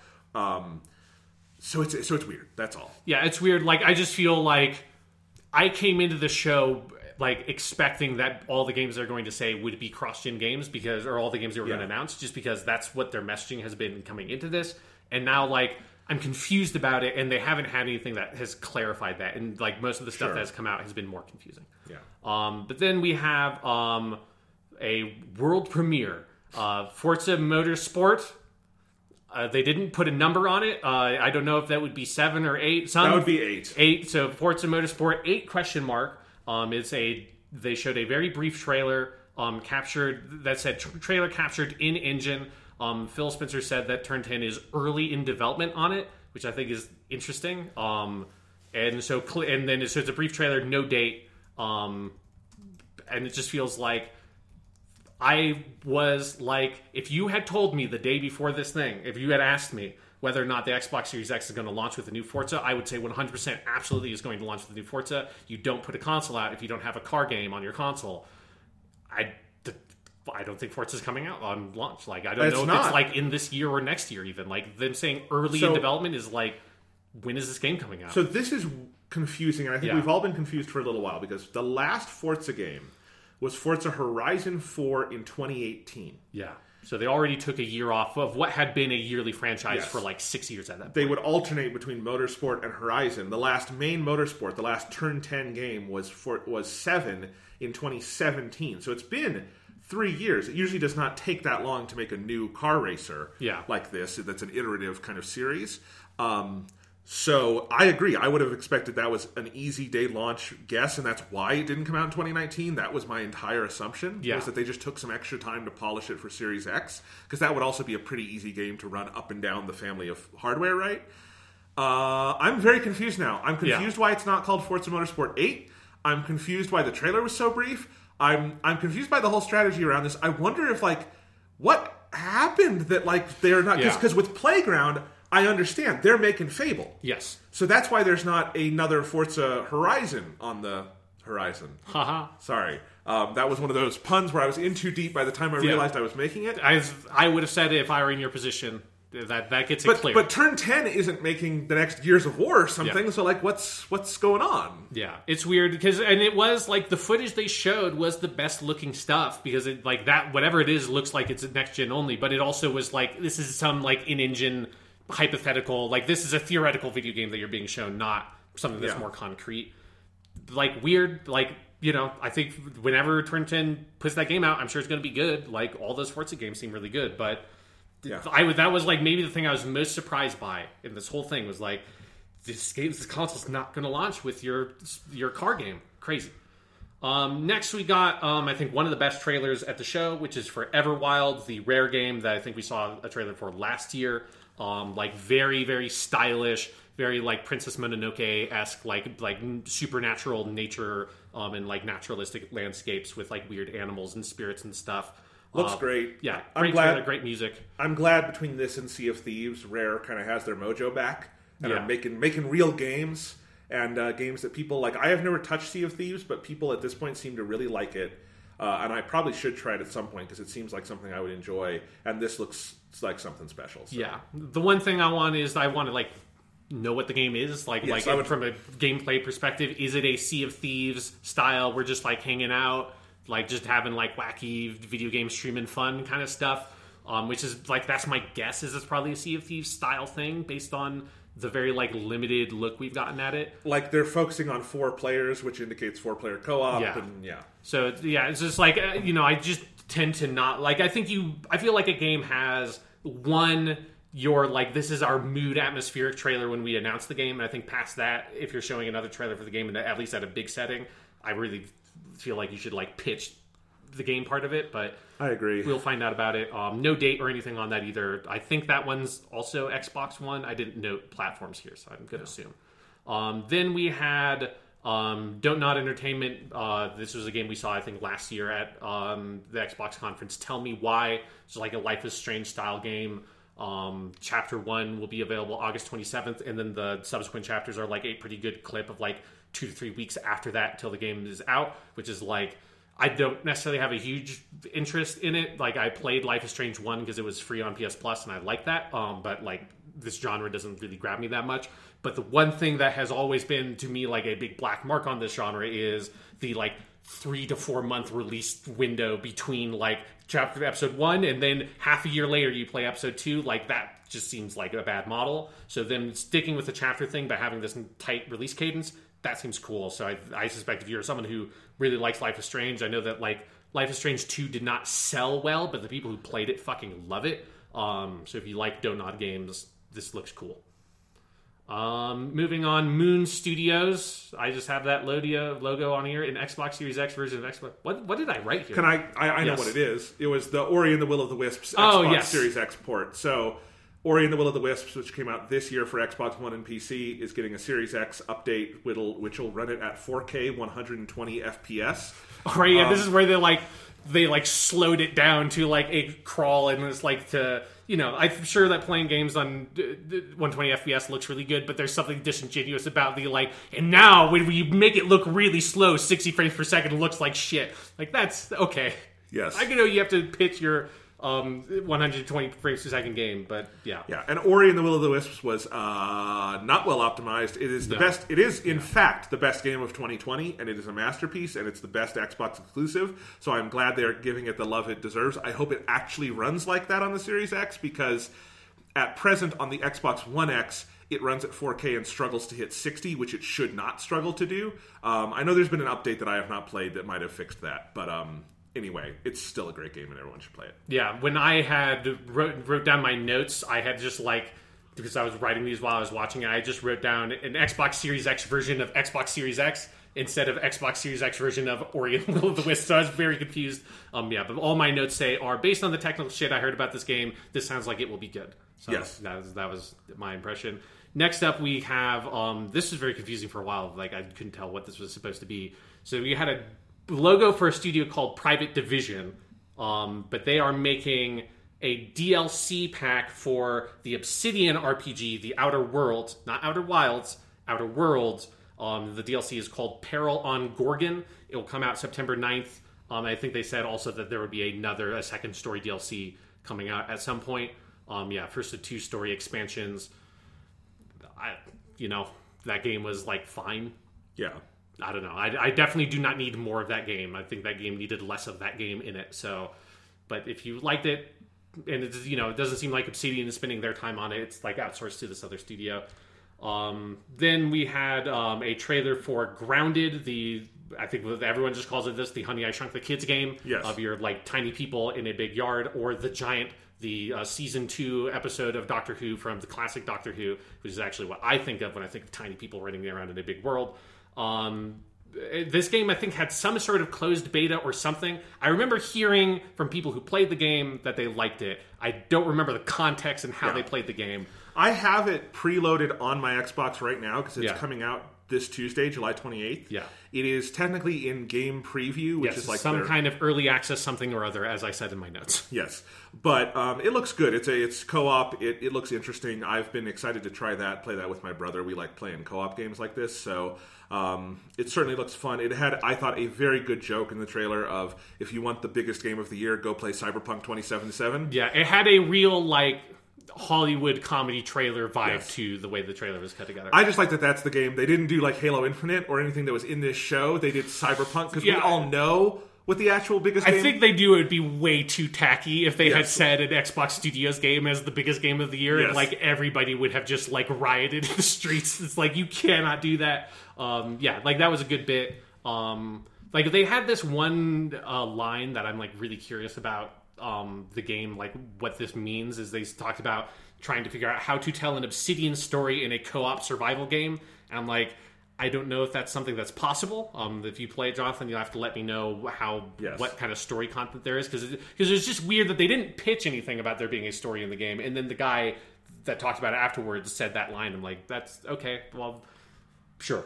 Um, then we had world premiere uh, for the next big Obsidian RPG. Um, it is a fantasy setting. As I found out later, it is um, in the Pillars of Eternity universe, which is the like throwback. I didn't know that. Yeah, it's the throwback CRPGs they made that got kickstarted um, a while ago. So it's that same setting. I mean, it's just like it's a fantasy setting. Um, and That actually makes me more interested in it because I know people really like those games, Yeah. and that means they've already done a bunch of work on world building. Sure. So they have Yeah. something to go off of. That's cool. Yeah, and so it's a, it's a as far as I can tell, it was like a fully CG trailer. Um, the game is called Avowed. It ends with like a shot of a dude, first person shot of a dude with a sword in one hand and magic in the other. That looked a lot like Skyrim. So like. While they did not say Obsidian is making their Skyrim, I think everybody's takeaway is they're making some sort of Skyrim. Um, no date or anything on it. I also love that this world Yeah. is called Eora, Yes. which is funny because Final Fantasy XIV, the world is Eorzea. So just You know, there's only so much bullshit fantasy names that can possibly exist. Eventually, they're just going to start uh, overriding each other. But yeah, like this is like if this game turns out, it could be huge, right? Like. yeah. Like Obsidian classically has had really good storytelling in their games, like um, Outer Worlds uh, aside. So like if they they really like put their all into this, and, and Microsoft gives them like that kind of first party backing to make a big open world fantasy game, that could be awesome. But it is also a like CG only trailer, so it's Right. very much a. This could be very cool. Um, It's a statement of intent, not Yes. a trailer. yeah. Um, then we had Matt Booty on stream, which I just like saying because his name is Matt Booty. He's like a guy who works for Microsoft. Um, he said they're working with a new studio called Interior Night. And then Caroline Marchal, uh, who is the founder of Interior Night, was on stream and she came on saying bonjour. And then she said that they are making a narrative game that is uh, takes place 30 over the course of 30 years in the American Southwest. And I was immediately struck by this. Why do all these French people love making games set in fucking America? I just want to play one game set in France or French Canada, please. Just please, French people, make games in France. I, would, I think it'd be cool. I'd like to play a French game with I French people want- that speak French. I want my Tim Hortons tower defense game. Defend Yeah. the Tim Hortons Yes. from the American invaders. Exactly. Uh, it's it's just especially just coming off of Ubisoft, uh, it just feels so weird to have like someone like literally come on the stream saying bonjour and then having and then we're telling a story about the American Southwest and like the complexities of like interracial marriage because there's like a a like interracial couple in the trailer they showed. But it's like some sort of like 2D aesthetic. They pitched it as an in- original interactive drama, which says like to me it's like basically maybe like um, a very visually elaborate visual novel type game. It had cool There music. you go. Yeah. As Dusk Falls is the name of the game. Looks cool. Um, then Ninja Theory uh, talked a little bit about Hellblade 2. Um, they're saying that they're developing it on Unreal Engine 5, which I think had already been announced.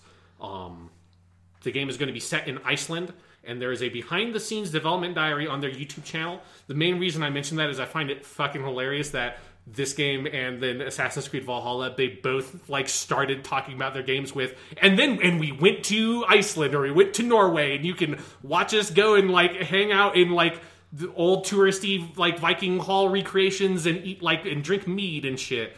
Um, but they it's set in Iceland. There's no like new footage of the game. They just kind of cut a bunch of footage from the old trailer. Uh, I still, I suspect that that old trailer is still CG. Like they, like I want to see that game. Um, but they're still making it. Yes, which is great. I mean, Yeah. the original Hellblade is one of the most interesting games of this entire generation, one of the most out there, and I like that Ninja Theory just kind of has that big, you know, publisher backing to, to go Yeah. wild with this next one. So, um, yeah, looks good. We'd just like to see the game. Yeah, Um, then uh, Double Fine was there with Jack Black, uh, who is voicing the Mote of Light, as they say. Uh, he's he was hanging out with Tim Schafer, uh, and they, they just showed a trailer for Psychonauts 2, the sequel to Psychonauts 1. with Jack Black singing a theme song, Yes. which was surprisingly fun. I really Yes. liked crooning Jack Black. Yes, it's like It a very fun. like psychedelic '70s kind of crooning Yes. tune. Um, yeah, like I've never played Psychonauts one. I know that people really like it. Uh, this seems cool. There's no there, so there's no date on this trailer, but then it was later confirmed that the game has been pushed to 2021 because it was originally going to come out this fall. Um, yeah, and that game is going to be multi-platform because it was in development before Double Fine got bought by Microsoft. Uh, moving on, so then we had Sarah Bond, head of Xbox partnerships, on the stream, and she talked about uh, Destiny 2 for a little bit and said that Destiny 2 will be enhanced for Series X, which we already knew, um, but will also be on Game Pass in September. With like, and it being in Game Pass means like all the stuff because the core game is. This was one of the most exciting announcements to me, and as a Game Pass pitch, really good, especially as someone who missed the last Destiny 2 Yeah. expansion. This is awesome, just to be able to boot up Destiny 2. All the, the stuff will be there. Beyond Light, when it comes out, will be on Game Pass day one, which that's 40 bucks. I mean, that's a really good deal. Yeah. I've been wanting to get back into Destiny 2. This makes it a hell of a lot easier. Um, and it's only on Game Pass um, for console right now, but they did say outside of the show that they are trying to work with Bungie to figure out how to do it on Game Pass for PC as well, which would be wild and would be really Yeah. cool. Yeah. Because then she also mentioned here briefly, like streaming the game, um, which I was thought this would be something that would show up at the show more explicitly. But Microsoft did earlier announce that um, their XCloud game streaming service, which has been in beta for like five years, it's been forever that that game thing has been in beta, that that will be rolled into Xbox Game Pass Ultimate. So I'll be trying that when it Yeah. comes out because I have Xbox Game Pass Ultimate. yeah, so we'll so I think it was like just a very brief mention of that. So that's the thing that they'll be doing. Um, then they showed. I'm pretty sure this is like an old trailer of Destiny 2 Beyond Light because it looked very familiar to me. But they just showed a trailer for that expansion, which comes out November 10th, 2020, which got that date got pushed back a little bit. Um, uh, we'll just reiterate: Destiny 2, please just put your uh, expansions in like January or something where Yes. people can play them. Next up, we got the most interesting announcement of any game here Stalker 2. Um, it is a world premiere console launch exclusive. Uh, so, Stalker 2 is a game that was announced, I think, back in 2007.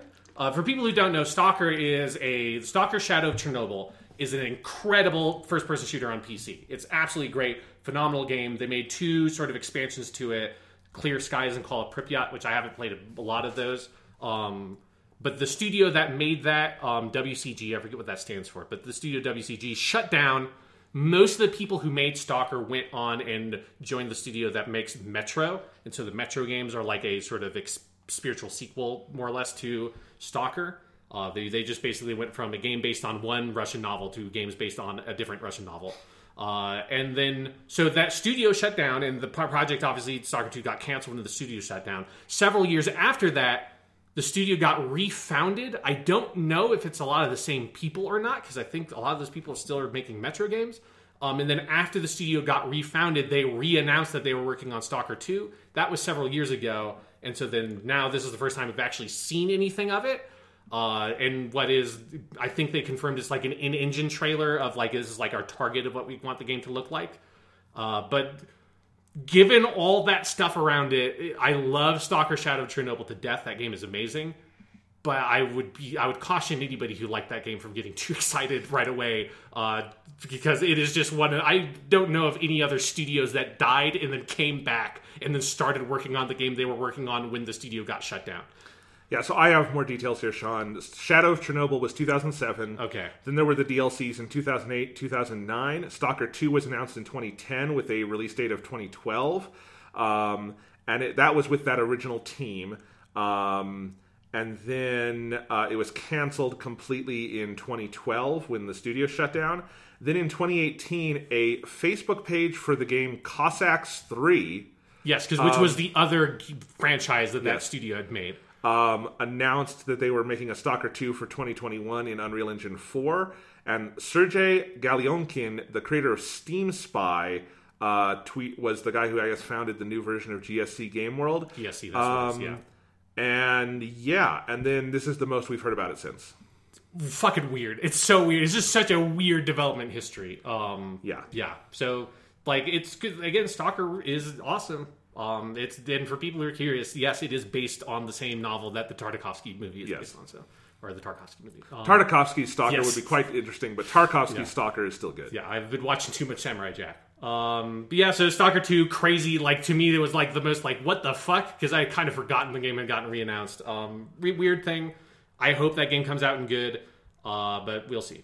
Then, world premiere, console launch exclusive Warhammer 40k Dark Tide coming out in 2021. It is a Warhammer 40k version of the Vermintide games, which are basically Left 4 Dead clones in the Warhammer universe. So this is that, only instead of it being fantasy, it is like Space Marines. Moving on. World premiere console launch exclusive. Uh, Tetris Effect Connected, which is an updated version of Tetris Effect, which came out last year. Um, No, Tetris Effect is two years ago? 2018, I think. yeah, Yeah. so two years ago.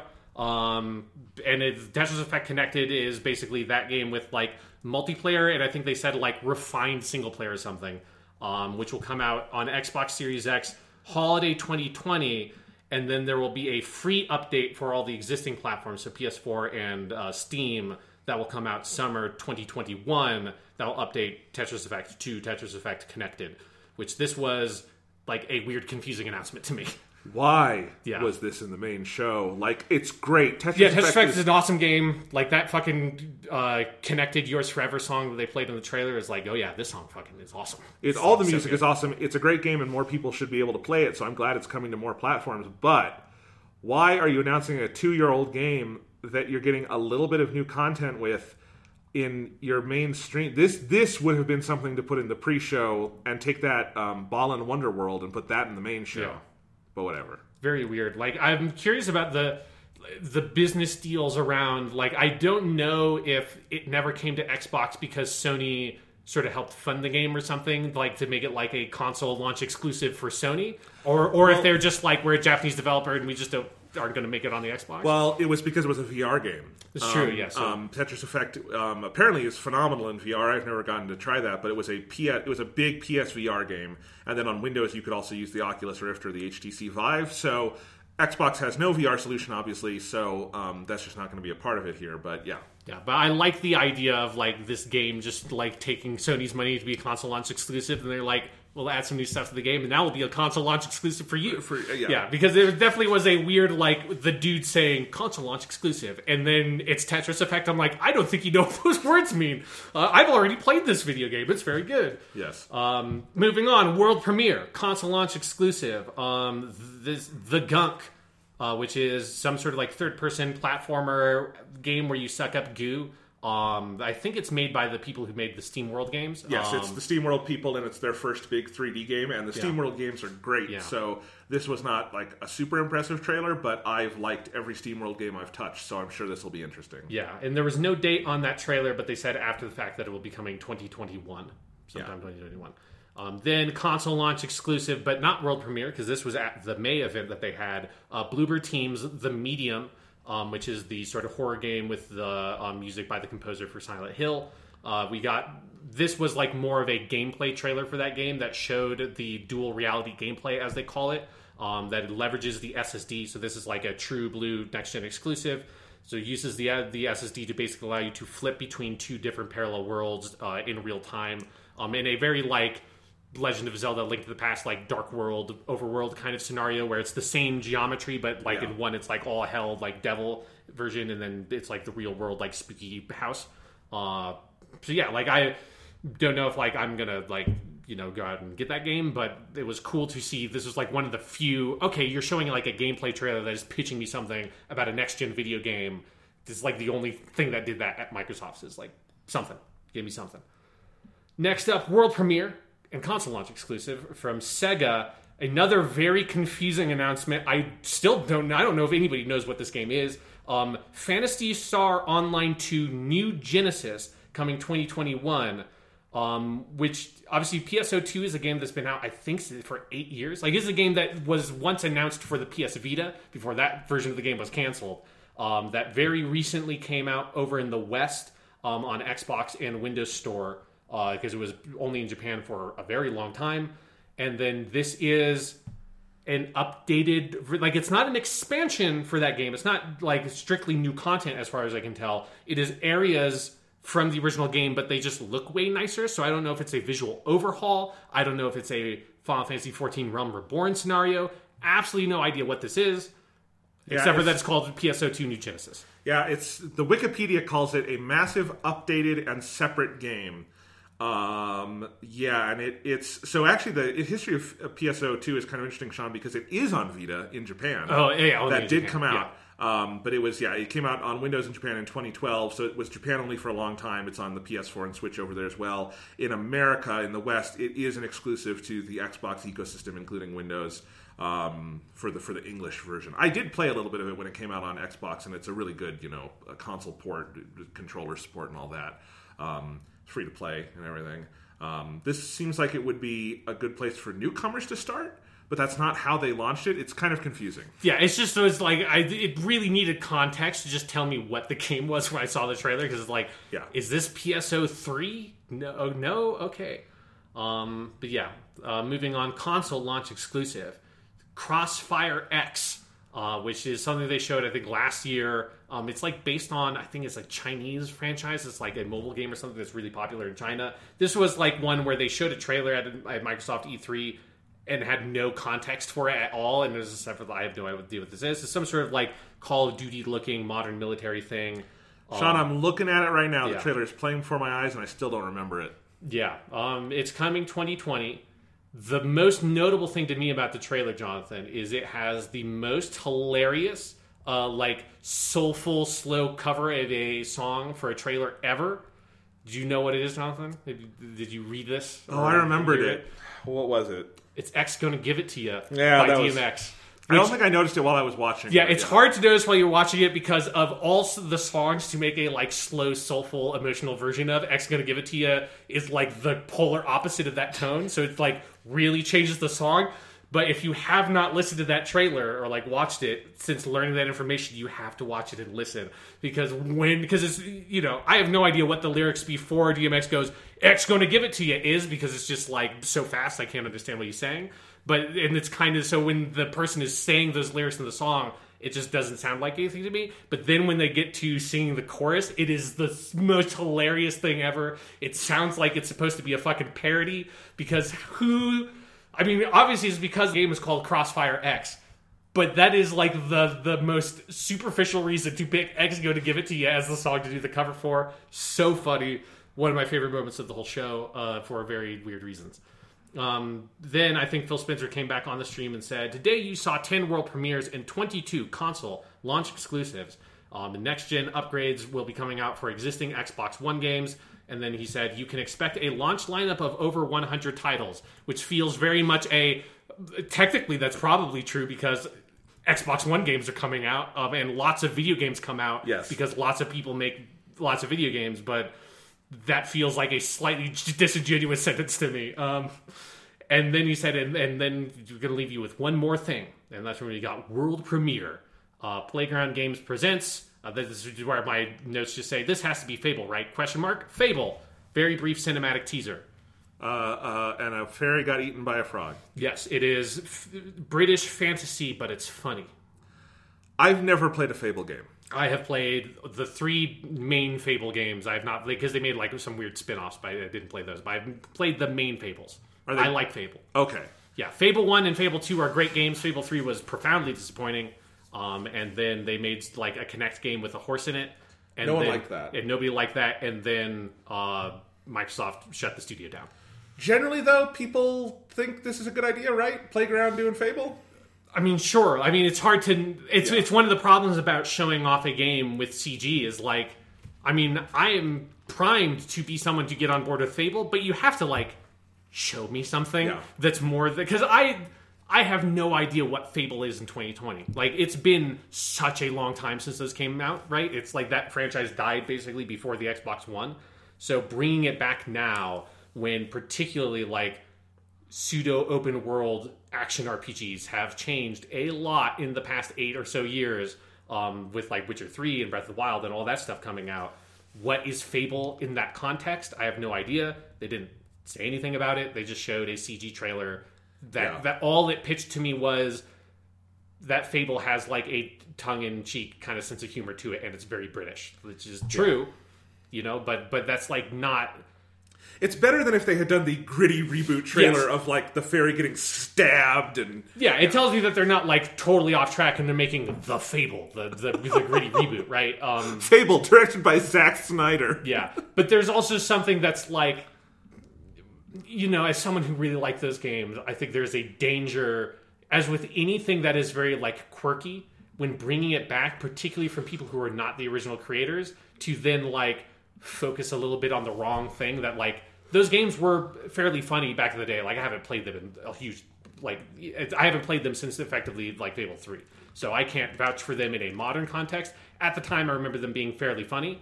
um, but I think it'd be very easy to take the humor in those games and really fuck it up. It's interesting because what excites me about this announcement has nothing to do with this actual announcement. Yes. What excites me is Playground is a phenomenal developer. Their work on the Forza Horizon series is above and beyond. Those Horizon games are great. They have a wonderful sense of humor. They have so much character and personality. The worlds they build are so beautiful. The idea of setting them loose on a nice, big, fun medieval setting is great. And and I think Fable is probably the right one in Microsoft's IP, you know, um, book Yeah. to do right. And so uh, that's and that's me having I've never touched a Fable game, um, and maybe I should at some point go back and try Fable Two. It's on Game Pass. I could play around. with it Fable wanted. two would be the one to play. right? But like that excites me. But this trailer, I already knew that because we all knew Playground was doing this. It was Yes, an open it's- secret. For it's been Yeah. forever. Like uh, like how many E3s have we like gone into being like, and they are definitely going to announce that Playground Games is, Yes. is making Fable. Yeah, so it's one of those things that like when I talked earlier about it's like Xbox always having this potential that we feel like we're getting closer to. It's that kind of thing again, right? Yeah. Where it's like I have a lot of faith that this could be something really special, but this trailer added nothing to my understanding of that other than they're making it, you know? Yeah. And uh, yeah. It's it's kind of like Nintendo announcing Metroid Prime 4. Yes, It's If like they're announcing a logo, is what it feels like. Yes, yes. I'm happy. I'm so happy they're doing it. The studio's right. In the case of Metroid Prime Four, they had to switch studios, but they got it right eventually. Yeah. And uh, and that's great. But but I, I obviously would need more, and, and maybe this could be a great centerpiece game for holiday 2021 if it's ready by then. but who knows? Yeah. And and that to me is like kind of the story of this whole showing, and and for Microsoft in general, Yeah. in the Phil Spencer era of like trying to sort of right the ship after um, the disaster of the original launch of the Xbox One, is this like constant feeling of incredible potential and and then like executing on services and all that. Like they're great on that right? Like they're industry leading in terms of services and user experience and a lot of that stuff. But in terms of games and this is like part of the problem with for me like saying well all these games are going to be on game pass is like that's cool and some of these games look cool and if i already had game pass obviously i would check them out but basically every new game I've played this year is a game that not only isn't on Game Pass, but it's not even in the Microsoft ecosystem, right? Stuff like Final Fantasy VII Remake, Ghost of Tsushima, Last of Us 2, um, like Nioh 2, which I haven't started playing yet, but I want to, uh, Persona 5 Royal. Like most of those games, like you need to to get me to jump ship and buy like a really expensive console and buy your subscription to Game Pass. You have to have a game that's going to pull me over.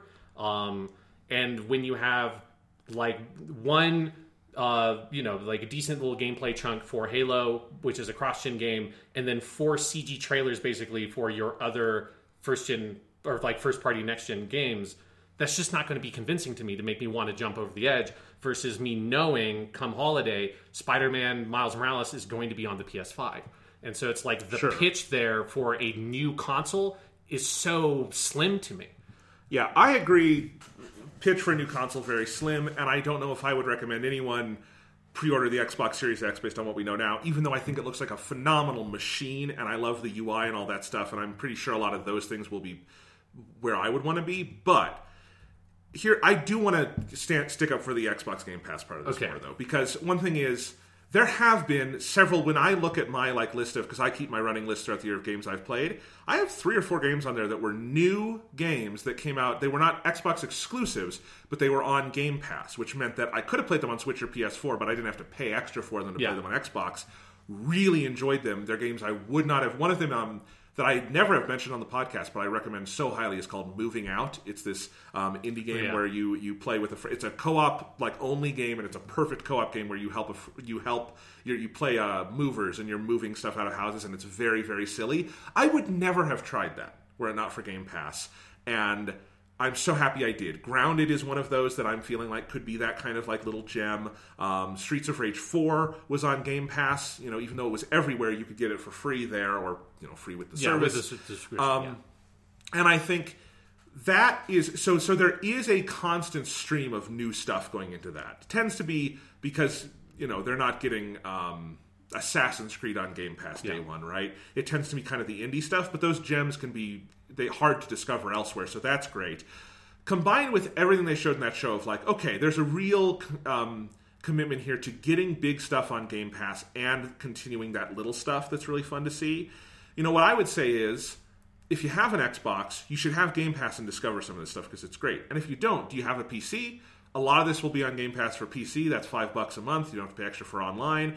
Like that's what I think is interesting about it. Is like um, I don't know if I would recommend people go out and buy an Xbox Series X, but I would say if you have anything else that can play it, or you're buying a new computer and you know it can play games or something, like then like Game Pass is something you might really want to consider having because man, they're not just it's not just good now; it's clearly getting better. You know, if you're getting to the point where you have Destiny two new expansions in there, that's getting better as a value proposition. Um, and and that's the compelling thing. And and yes, would it be best if it were paired with? And we have this super compelling hardware that has these two big interesting games that you couldn't play anywhere else, um, or you would have to have a super high end PC or something um, that seem really special. And that's the part that's missing. But I do think that the Game Pass thing is one of those things that makes me feel like they are at some point going to put this all together, and I don't know what it's going to look like. But I already, you know, I, I use it more than I, I thought I would when I got like a free trial a year ago. So Yeah, and I guess for me, the position I was in is when I had for that summer, you know, my parents weren't around, so I just I sort of took the Xbox One and I played Outer Wilds, and I got that, you know, that was when they did the ridiculous like one dollar for whatever Three months, I yeah, think, um, and I had it, and I played Outer Wilds, and then I like messed around with Forza and Gears a little bit, and and Void Bastards, and just like nothing else really grabbed me, and I was like, okay. Um, and I think that's part of the problem with the pitch of like not. I think Game Pass works best as this like once you're in, you're you're there, right? Yeah. And what Microsoft needs is something that like opens that door for people. That's a, that's the point. I agree, Yeah. and I think that's how I was trying to say it. Is they do need that thing to like yank you into it yeah, once you're because in, it's there's, there's because, a yeah, because it's a huge cost to get in the door, right? If you're going from not having it, or like for me, like it's not convenient to use the Xbox Yeah. One, like going from buying a new console and then buying a hundred twenty dollar for a year or whatever. Um, like that's a big upfront cost that obviously is going to pay off, but you have to convince me to to pay that upfront cost. Yeah, and from where I'm sitting, I was reasonably happy with this show in just in the sense of like I, on my analytical brain, I you know everything I've said. In my I have an Xbox and I play this stuff brain, I'm like that's a lot of cool stuff. I don't have to pay extra for. Yeah. I'm really glad. It, you know, Halo Infinite is probably going to be a November game, and I'm buying other stuff in November. I don't have to pay a goddamn dime extra for it because my Game Pass is renewed through the end of the year. That's great. But I agree. But would Halo Infinite have been that hook had I not had any of that? Probably not. No. So Yeah. so that's that's I agree.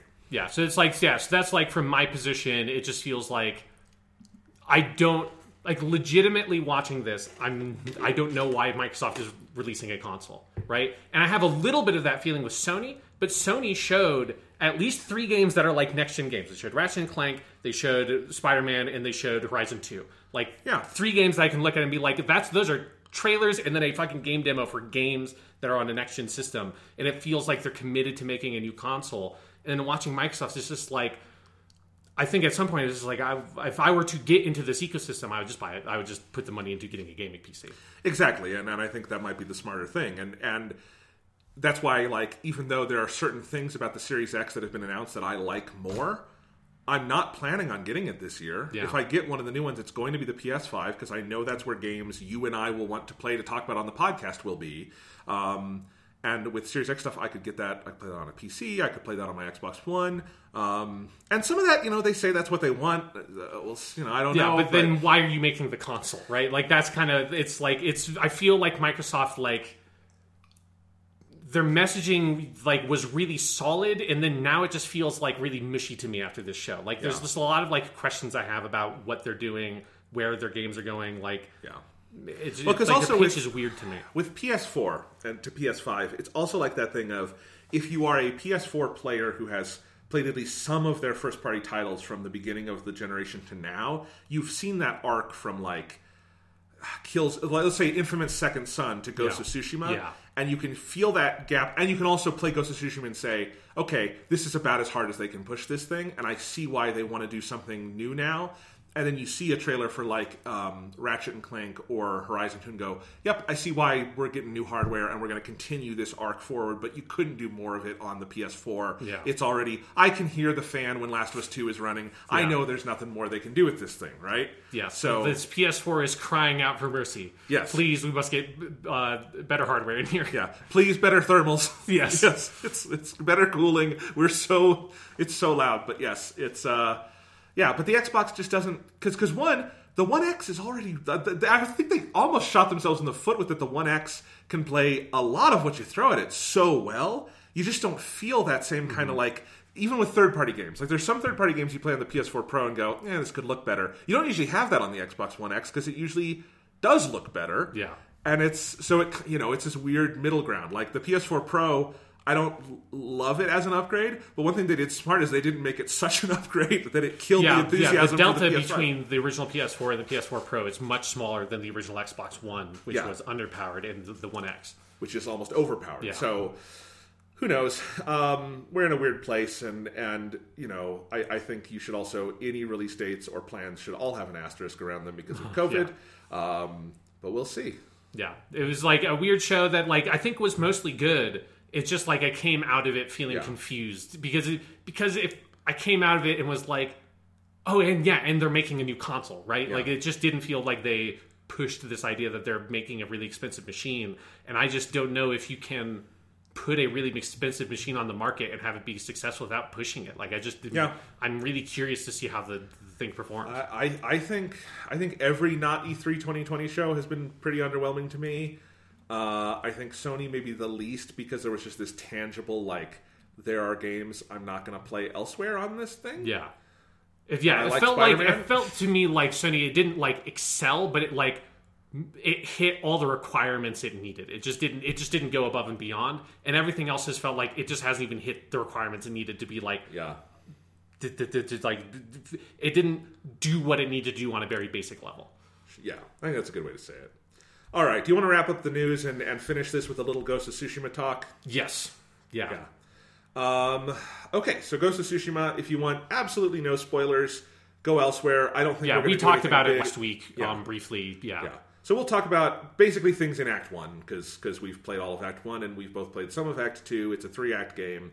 Um, my brother tells me Act One is the longest and Act Three is the shortest, and Two is somewhere in the middle, which is about what I thought. Yeah, which is like if you go on the map, you can see that it's like 24 zones or whatever in Yeah. Island 1, 17 I think in the middle one, then 15 in the third one. Yeah. So so yeah. Um, what do you think, Sean? I really like it a lot. Yeah. Um, yeah, like I'm still, I, I, I, the, I think the thing I like the most about it is the way it just lets me very much play at my own pace. Um, as someone who I think has played a lot more of these kinds of open world games than you, like those games, like the Assassin's Creed games, Mafia, Far Cry, like um, all those games have this like they're always like yanking you.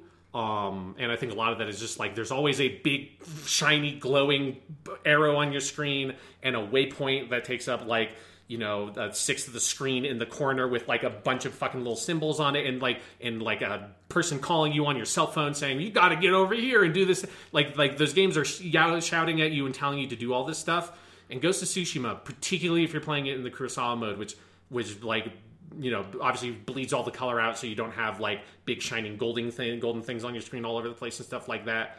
And the fact that there is no mini map and you're just you can just wander around the game just enables me to be like i just want to kind of go do some shit. And i can just go do some shit and i don't feel it doing the thing that a lot of these games eventually do which burns me on them which is like yank me from one collectible thing like this and then eventually that's the like checklist effect. And i've played god knows how much of this game and i have not yet hit um, me feeling like i'm just marking things off on a checklist Yeah, I agree with a lot of that, and I think it is the best thing about the game's presentation of an open world is that it's very gentle in how it moves you along. It really, it's like curiosity in the world and the story is what's going to drive you. Yeah. um, not here are five shining, blinking objects that you have to go do right now. It's it's not the GTA mini map where you can see five different mission icons. Yeah. you, you open up the map and it's there, but it's it's just not as as yeah, as you say. Yeah, like the way I've been playing the game, and I've just been enjoying this so much. Is I will open up my map and I will like put my objective marker on like the next major thing I want to do. So it's like over here is like the next main story mission, or my favorite thing in the game is the legends or whatever, where you get like special armor or like the special techniques and stuff that are like like really elaborate quest chains. And I'll like put my marker there, and so the wind will be pointing in that direction. And then I kind of look and like mark out of my head. It's like I heard like these things from other people in the world that put like there's a base over here, there's a side Mm-hmm. quest over here, um, and I'm just going to work my way in that direction, but allow myself to wander around and hit all this other stuff along the way. And I end up having what feels like these like extended four to five hour play sessions, or like sometimes it's not contiguous, but it can be broken up a little bit. But like these like in my head are basically like chapters of the story that I have kind of constructed for myself based on these journeys, these wandering journeys I've taken around the map. That was like you can see because of the fog of war, like this was where I went like up here on the coast and I got distracted by the shrine and went up here and jumped down and went and did this thing with you know Ishikawa sensei and then went up and like as I'm slowly filling in the map it works that way and that just a the game giving me the space to wander around feels so nice. Oh, absolutely, and I, and that's exactly how I've been playing it. I really like doing it that way as well. Um, once in a while, it's also it's been a fun podcast game for me. Once in a while, where if I need to, if I just need to listen to something, but I want to like do something with my hands, it's been fun to be able to go into the world. And it, it I agree, it doesn't, it never gets to this full level of the checklist effect. But if I want to just go knock some shit out, it's a fun game to turn my brain off a little bit and do that. But the difference between it and Assassin's Creed is if I want to turn my brain back on, I feel rewarded for it. Yes. So like the other night, the new Taylor Swift album came out. Surprise, folklore, great, great album. But but I was listening to it, it's, you know, an hour and ten minute album, and and I'm sitting there and I'm I'm uh, listening to the album and playing the game, doing stuff that I like don't need sound for. In this case, I was basically doing the thing where at the beginning of Act Two, you unlock all those farms, and Uh-huh, if you yeah. do them all, then you get the um the Gochiku. What's it called? The the Yeah. really nice armor. Yeah, it's yeah, it's like Something Gosaku like- I think is Gosaku, yes.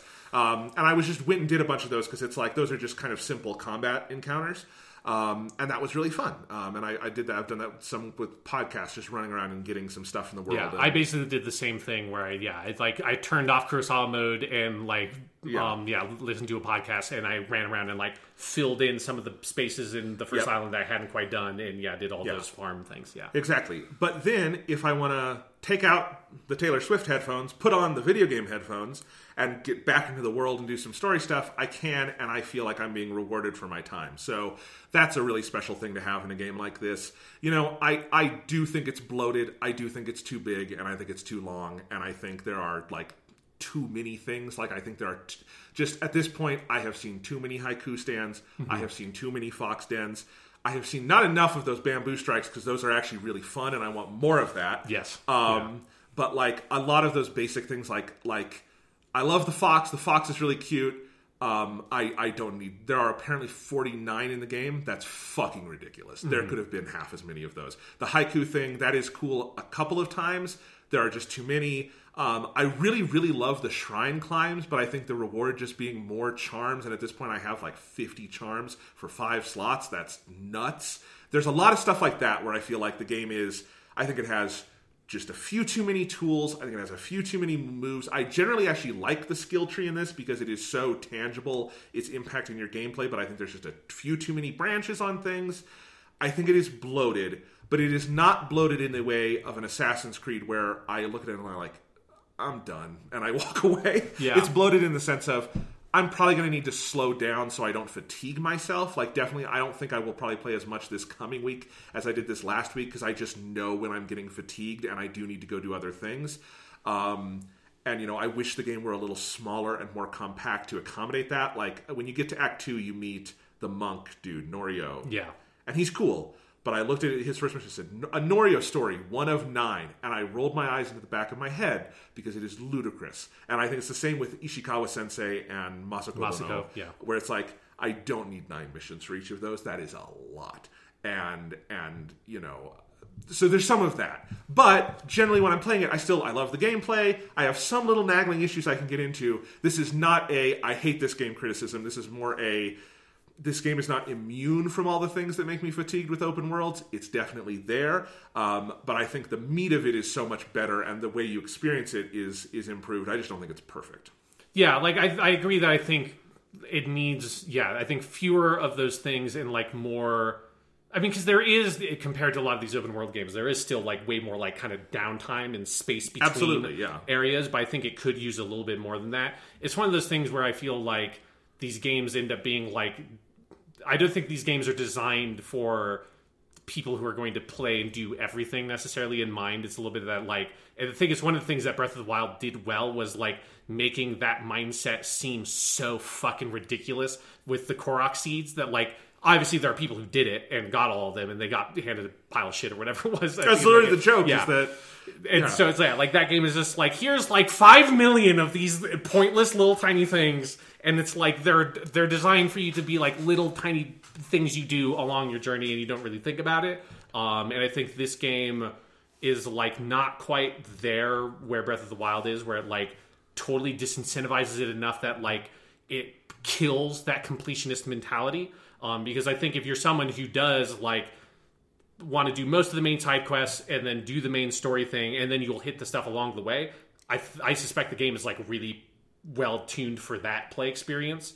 Um, and I but I do agree that I feel like if you want to hit everything and experience everything the game has to offer, which is what I definitely want to do, it has too much of the like I don't really want to go to get the fox den right now. And like the thing I'm on the way to do is still really exciting, and a lot of the stuff I'm counting along the way is really exciting. But some of the smaller stuff, there's just so much of it that Yeah. it just loses the novelty of it. like something Breath of the Wild did really smartly is that like Korok seeds don't appear on the map. There's not a there's not a constant counter of like here's how many of these you've you've well there is a counter of how many you've gotten, but not like how many are left. Yeah. There's not a it, it just doesn't it doesn't like if you have that completionist mentality and you open your map it's not going to be like uh there's four question marks over here i need to unlock the four question marks and yes ghost of tsushima is much less loud and insistent on it but it's still if you have it's a little it's hard for me to just if i'm in an area and i open the map and it says there's four question marks it's hard for me not to like go immediately find those 4 question marks you know? Yeah. um and and i think fewer of those and maybe more of just let it breathe in the world you know would be cool. But um yeah it's it's an it's it's bloated but i still really like it and i am still they're still working in some new surprises and stuff like i just unlocked the the poison dart thing oh, I haven't gotten that. Oh, okay, yeah. Um, so that's a whole mission where, well, I won't spoil where where it comes from, but it's a cool thing. Um, and I haven't even played much story in Act Two. I've been doing so many other because when Act Two opens up, there's just a lot of little things you can go to, Yeah. including just exploring this whole new island. Um, well, it's the same island, but second part of it. Yeah. and it's it's really cool. And actually, one thing I did to kind of like combat some fatigue, Sean, is I played most of Act all of Act One in Kurosawa mode, and once in a while would switch to look at it in color. And for Act Two, I decided to switch over, and I'm playing more in color now. And that's just fun because it kind of like makes it feel like a Yeah, new game. I've been me. doing the same thing of where I will like switch it up a little bit, and I try like Kurosawa mode is still like the default I go back to, but switching between them keeps them both more fresh. Yeah, Yeah. Because Kuros- one the the limitation of Kurosawa mode obviously is that if everything is black and white, everything's going to look a little more samey as you go Mm-hmm. along. And that second island really is quite a different environment in a lot of cool ways. And if you turn it to color, that's obviously heightened for you more. Um, and and also just getting to enjoy the game's spectacular and stunning use of color. Yeah. This is one of the most gorgeous games. I love the art direction in this game. It is so so good. Um, but yes, when I if I remember if I ever have to do a duel or something or like big story missions, Kurosawa mode is my default because that's what this game is in my head. Yeah. Is just just icy black blood spraying through the air and covering my white traveler's clothes because that's what I kind of Yeah, default to. yeah. When when- I you have the travelers clothes on, I also make them all white. Yes, 'cause then they look really good splattered in blood. Um, I do have one complaint about Kurosawa mode Okay, that I've noticed going between them.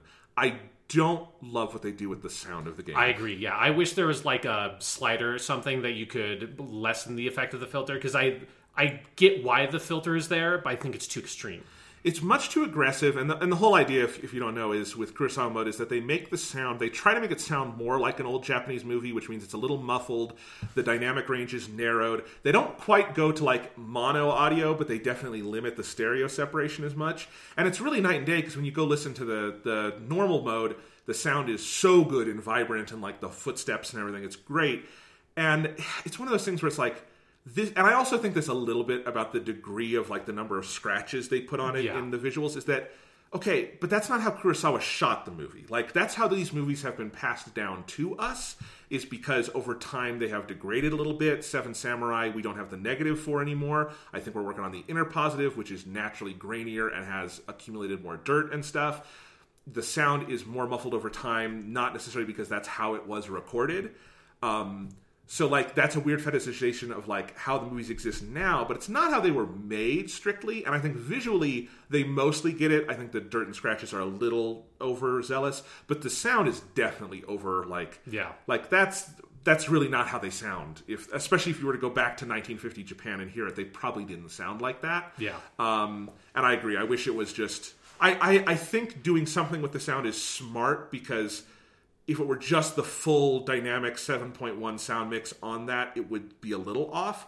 But you could do it much less extreme than they've done. Yeah, that's why I, I just feel like an option needs to be there. I think that for like a couple of things, like the subtitles are too small, which is true of like every game except for The Last of Us Yeah. Two. It's like every fucking game makes the subtitles tiny, which I, you know, I Witcher 3 on Switch. It's the one reason to play Witcher 3 on Switch is they made the text larger and it's great. Yeah, it's like it's only when you're absolutely forced to as a developer that it's like, okay, Yeah. fine, we'll make the text something that like a human being can read um, from any sort of distance. Um, yeah, so it's like it's it's especially coming from Last of Us Two, which has like such a bizarre like in luxurious wealth of options in terms of that kind of stuff, um, where you can tweak just like everything in that game if you go into the accessibility options.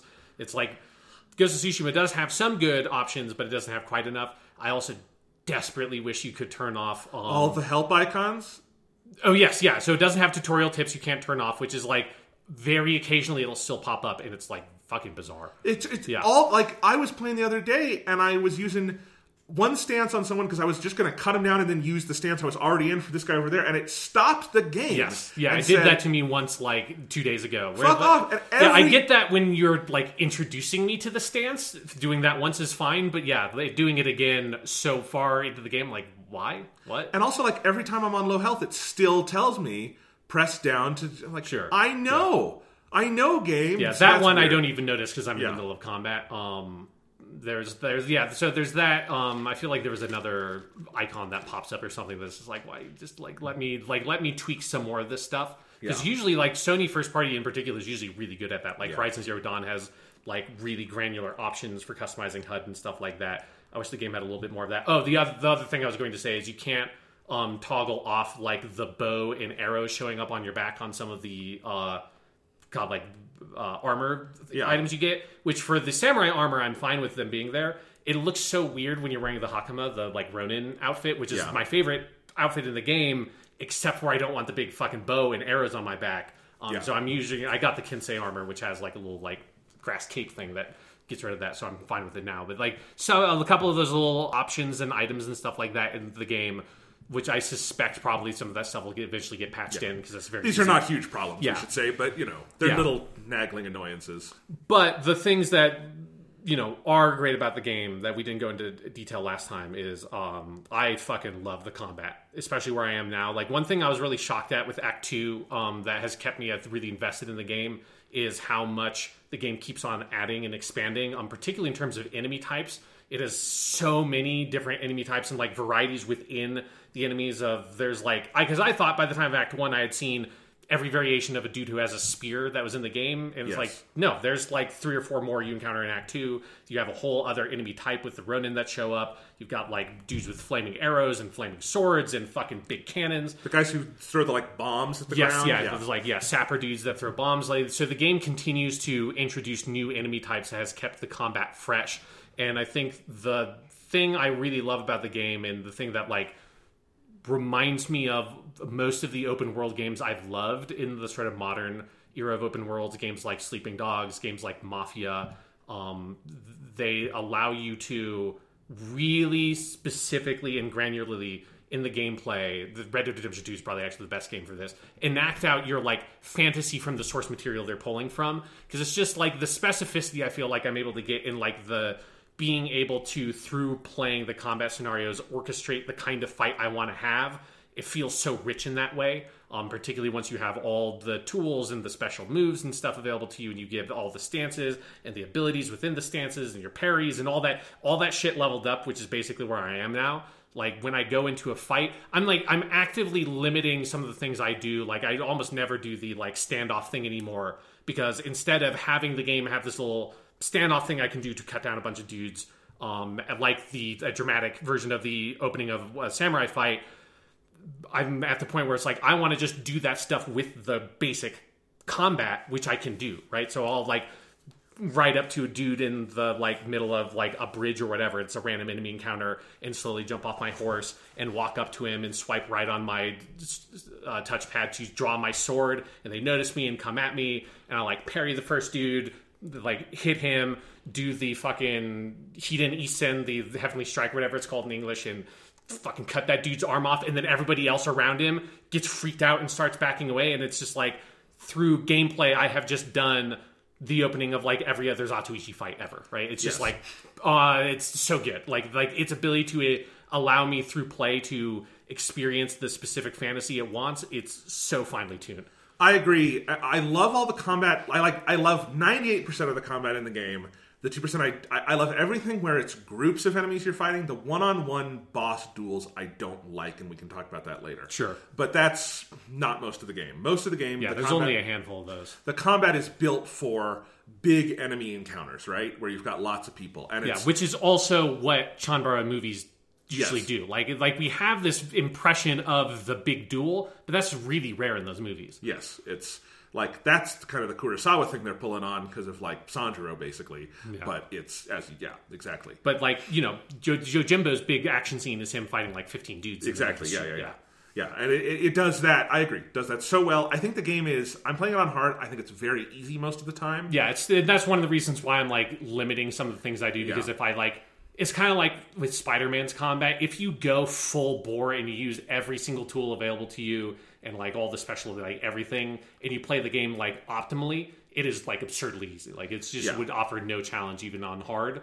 Um And so I, I think they could tweak that a little bit. There's some things I think they could have limited, or like some moves I just think are unnecessary, or or whatever. But I agree with this this idea of it, how it allows you to express yourself. I agree. Probably only if it's second only to anything, Red Dead Two. Yeah, um, which is a, so a good at that. game which has you pull the fucking trigger a second time to cock your shotgun, yes. right? Like, like the game that like, and and that's like what I love about these kinds of open world games, and I think it's the thing that like Ubisoft just never quite gets because they're so cookie cutter is the like the specificity of I want like the samurai fantasy um, or I want the cowboy fantasy, or I like I want the grindhouse revenge fantasy, which Mafia Three does, or the Hong Kong action movie fantasy of Sleeping Dogs. Like I want to live out those fantasies, and the Ubisoft model, even with the really good games, with like something like Assassin's Creed Origins, and then Odyssey, and then Valhalla, those are like well, it's like now it's the Viking fantasy because they have you can dual wield axes and Yeah. there's like a raid mode, right? I- I'll it's, be- it's temp- It's like a template that's really broad that they tweak a couple of the settings for the new thing that they Yeah, do. I mean, I'll be I'll be more mean here. They have fucking terrible combat that is just Sure, bad yeah. to play, and and Odyssey has one move in the whole fucking game. There, what I played of it that really feels like, and it's only because it's out of 300 is the Spartan, Spartan kick. kick, yeah. But the Spartan kick is so much fun that several times in Ghost of Tsushima I've tried to do it and realized that's not in this game because it is fun to be on a cliff and kick someone off it. You can kick people off cliffs with the typhoon kick. Okay, well uh, yes, but yeah. but yeah, it's a little different. It's not, you don't just press one button. yeah, and do yeah, it. you're not. It's not like a fucking jujitsu move or whatever. No. Yeah. Um, but yeah, and, and then that's that's why Assassin's Creed Four is still the best Assassin's Yes, Creed. Is the that's what I ship was gonna say. combat is so expressive and like yeah, and allows you to live your fantasy of being a pirate, and and that game is like the least Assassin's Creed of all the Assassin's Creed games Yeah. because they basically just made a pirate game, and the dude happens to find like a random hidden blade and hood on some dude who died on an island because your main character isn't even an assassin in that game. yes, it's great. But like, I, I totally agree with that. That Ghost of Tsushima. I, I like the comparison to like Sleeping Dogs and and Red Dead Redemption because it very much has that same kind of feel. And it is. It's just fun. It's just very fun, even when it's easy getting into those big fights and figuring out how you're going to do all this. And like, I don't do a ton of the stealth in it, in part because I am like I want to be the samurai, and it's, it's I feel bad when I just stab someone in the back. But it is also kind of fun to just when you have your fully upgraded tanto Yeah, to like just- just Yeah, like that is one thing I do really enjoy about the stealth of the the like. I feel like I've seen versions of this, like you upgrade something and your stealth kill gets better, but there's something so satisfying about the really clumsy. You're like just like desperately trying to slit this dude's throat because you've never done it before when you haven't upgraded it, and then the fully upgraded one is just this. You like blink and you miss it. You just stab that dude in the throat and move on with your life. It's like fuck. It is a big relief after playing Last of Us 2, and every stealth kill is a five minute animation of Yeah. Ellie brutally strangling someone to death um, or stabbing them in the neck a bunch. Yeah, if if Jin, if Sakai Jin was in the world of Last of Us, like those games would be over in two two seconds. You just go and murder everybody in front of him with a sword. Exactly, uh, and it's great. It's and I, and I do think maybe there's too many tools, but a lot of the tools are so fun to use. I don't know if it really needed two bows, but I do enjoy using the bows a lot and having the long bow and like being halfway. I feel like across the fucking map and seeing someone on a tower and being like, well, if I get rid of him, he can't see me while I'm going around. So. Boop, Yeah, and and, just and the longbow is just nice because it's just the sound effect of the and it's Yes. just like the bow creaking as this like three second pullback animation plays, and then you hit him, and it's like the dude got kicked by a fucking mule, and he just flies like five feet off the tower. It's great. And it's got that kind of fun, like chemistry set vibe of so many Yeah. silly things can happen, and like you fucking up can also be very entertaining because of crazy shit that'll. Because this is the kind of game also where I think it's pretty easy, but if you significantly fuck up, enemies can just cut you in half. Yeah. and then you reload really fast, which we have to talk about. That is the craziest technical trick of this game is its load times. Yeah. but like you laugh because it was funny, and then you go back in and try something new, and it's just.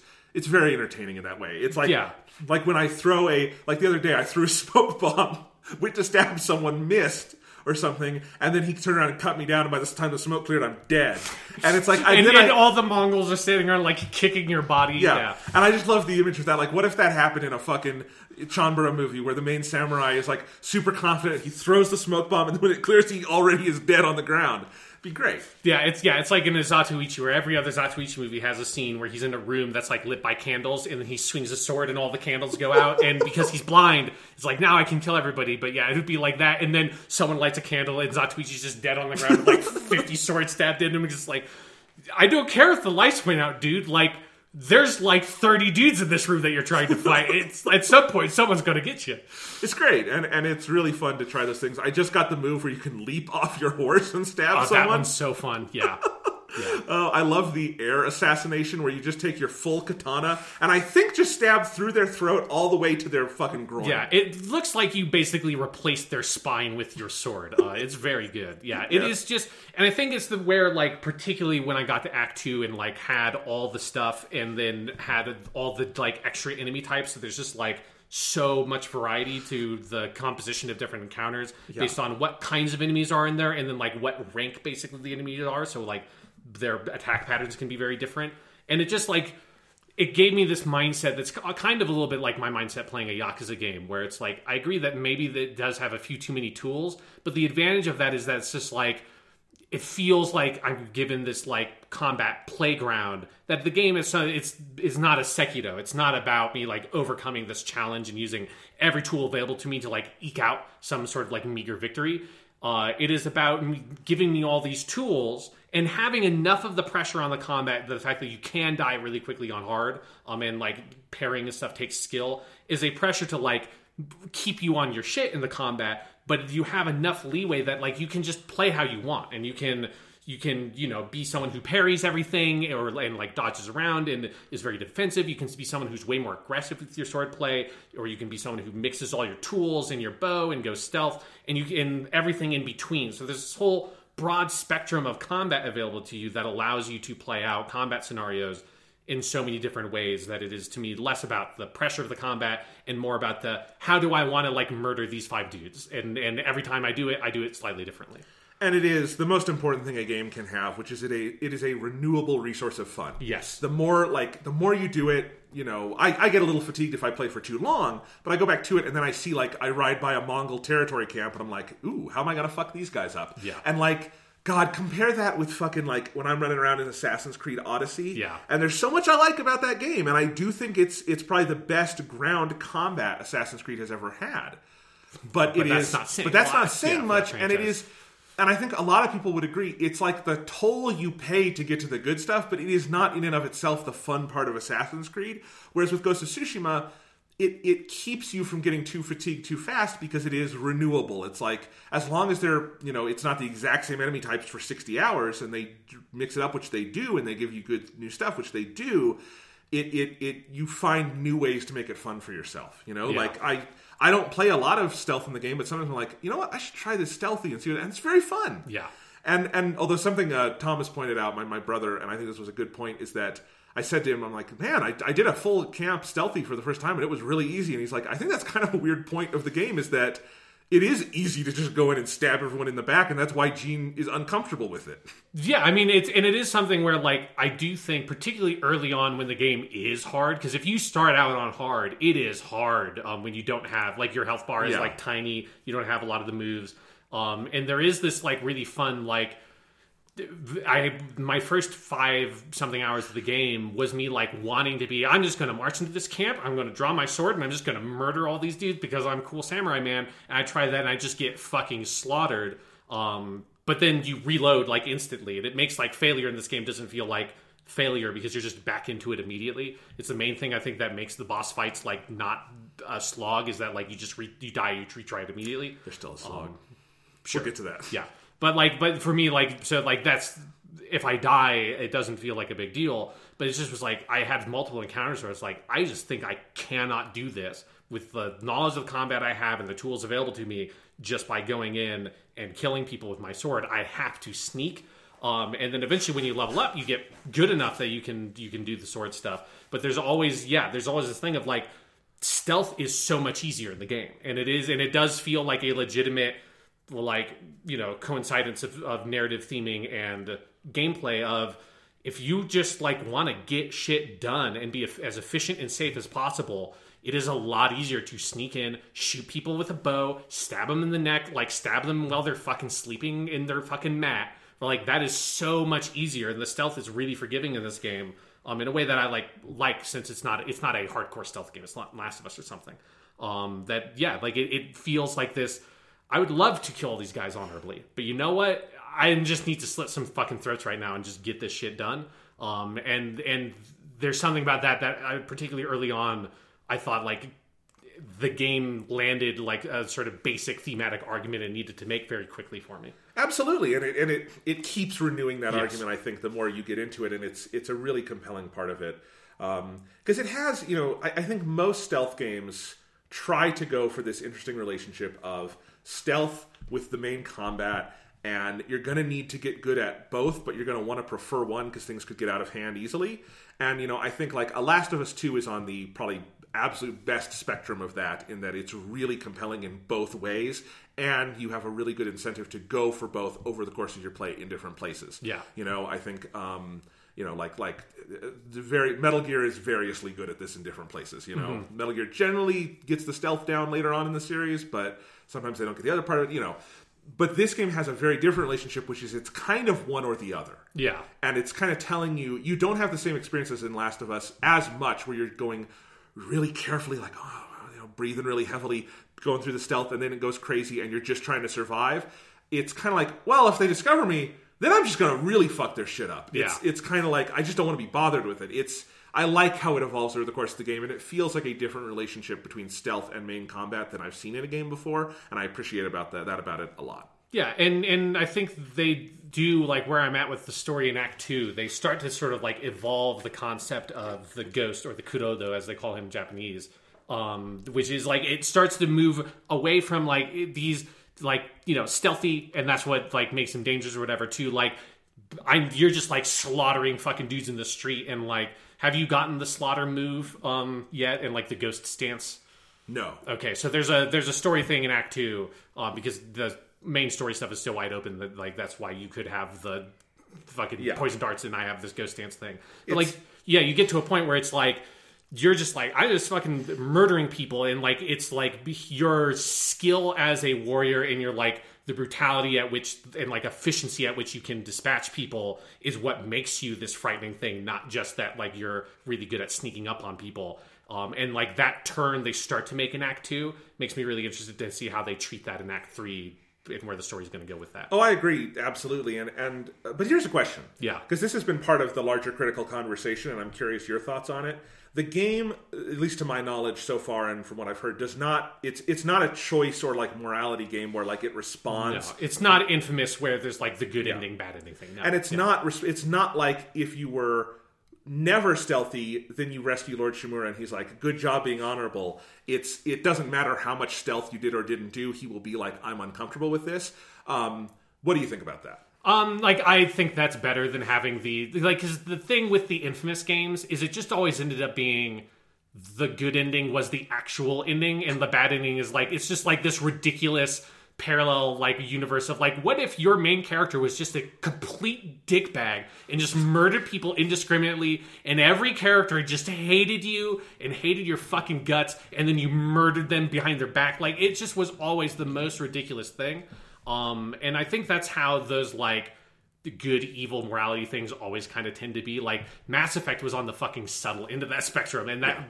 you know that was the one where you like punched out the reporter if you're the bad guy right? Um and it ultimately had very little impact on the story. Yeah. So it's like i i think that the better version of that if you wanted to go for that is something like the witcher 3 where it is morally complex choices that there is no right or wrong answer. It is like a degree of like what is it that you're prioritizing as a character and the choices that you make? And i think that like that would way overcomplicate ghost of tsushima. Um, and i think that they do a good enough job in like i said especially on hard motivating you to at least in the early game really invest in the idea that's like i need to take some of this stuff stealthy.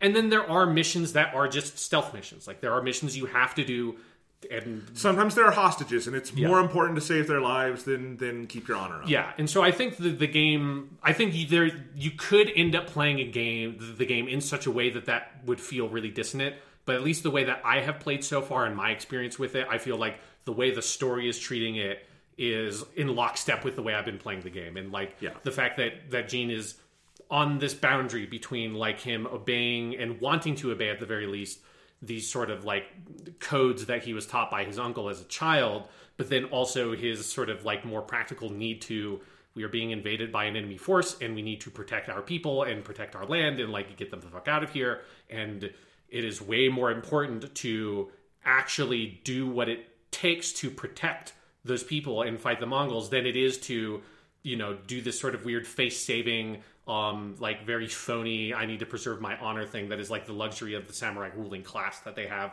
that, and they've been able to have that because they haven't had a real enemy to fight. Yes, I, I agree with this completely, and I just wanted to pose the question, kind of play the straw man Yeah. for a second, because it's an interesting, it's an interesting argument, and I think there's little things that could be interesting with it, but I generally agree. I don't know what it would add, and I think it would subtract a lot, and I think it's kind of like when people complain about like there are lots of problems I had with the Last of Us Part Two story. I do not agree with the criticisms of like it should allow for more choice. It's like if you've got a story to tell, tell the story. Some games can integrate choice and different paths in really compelling ways.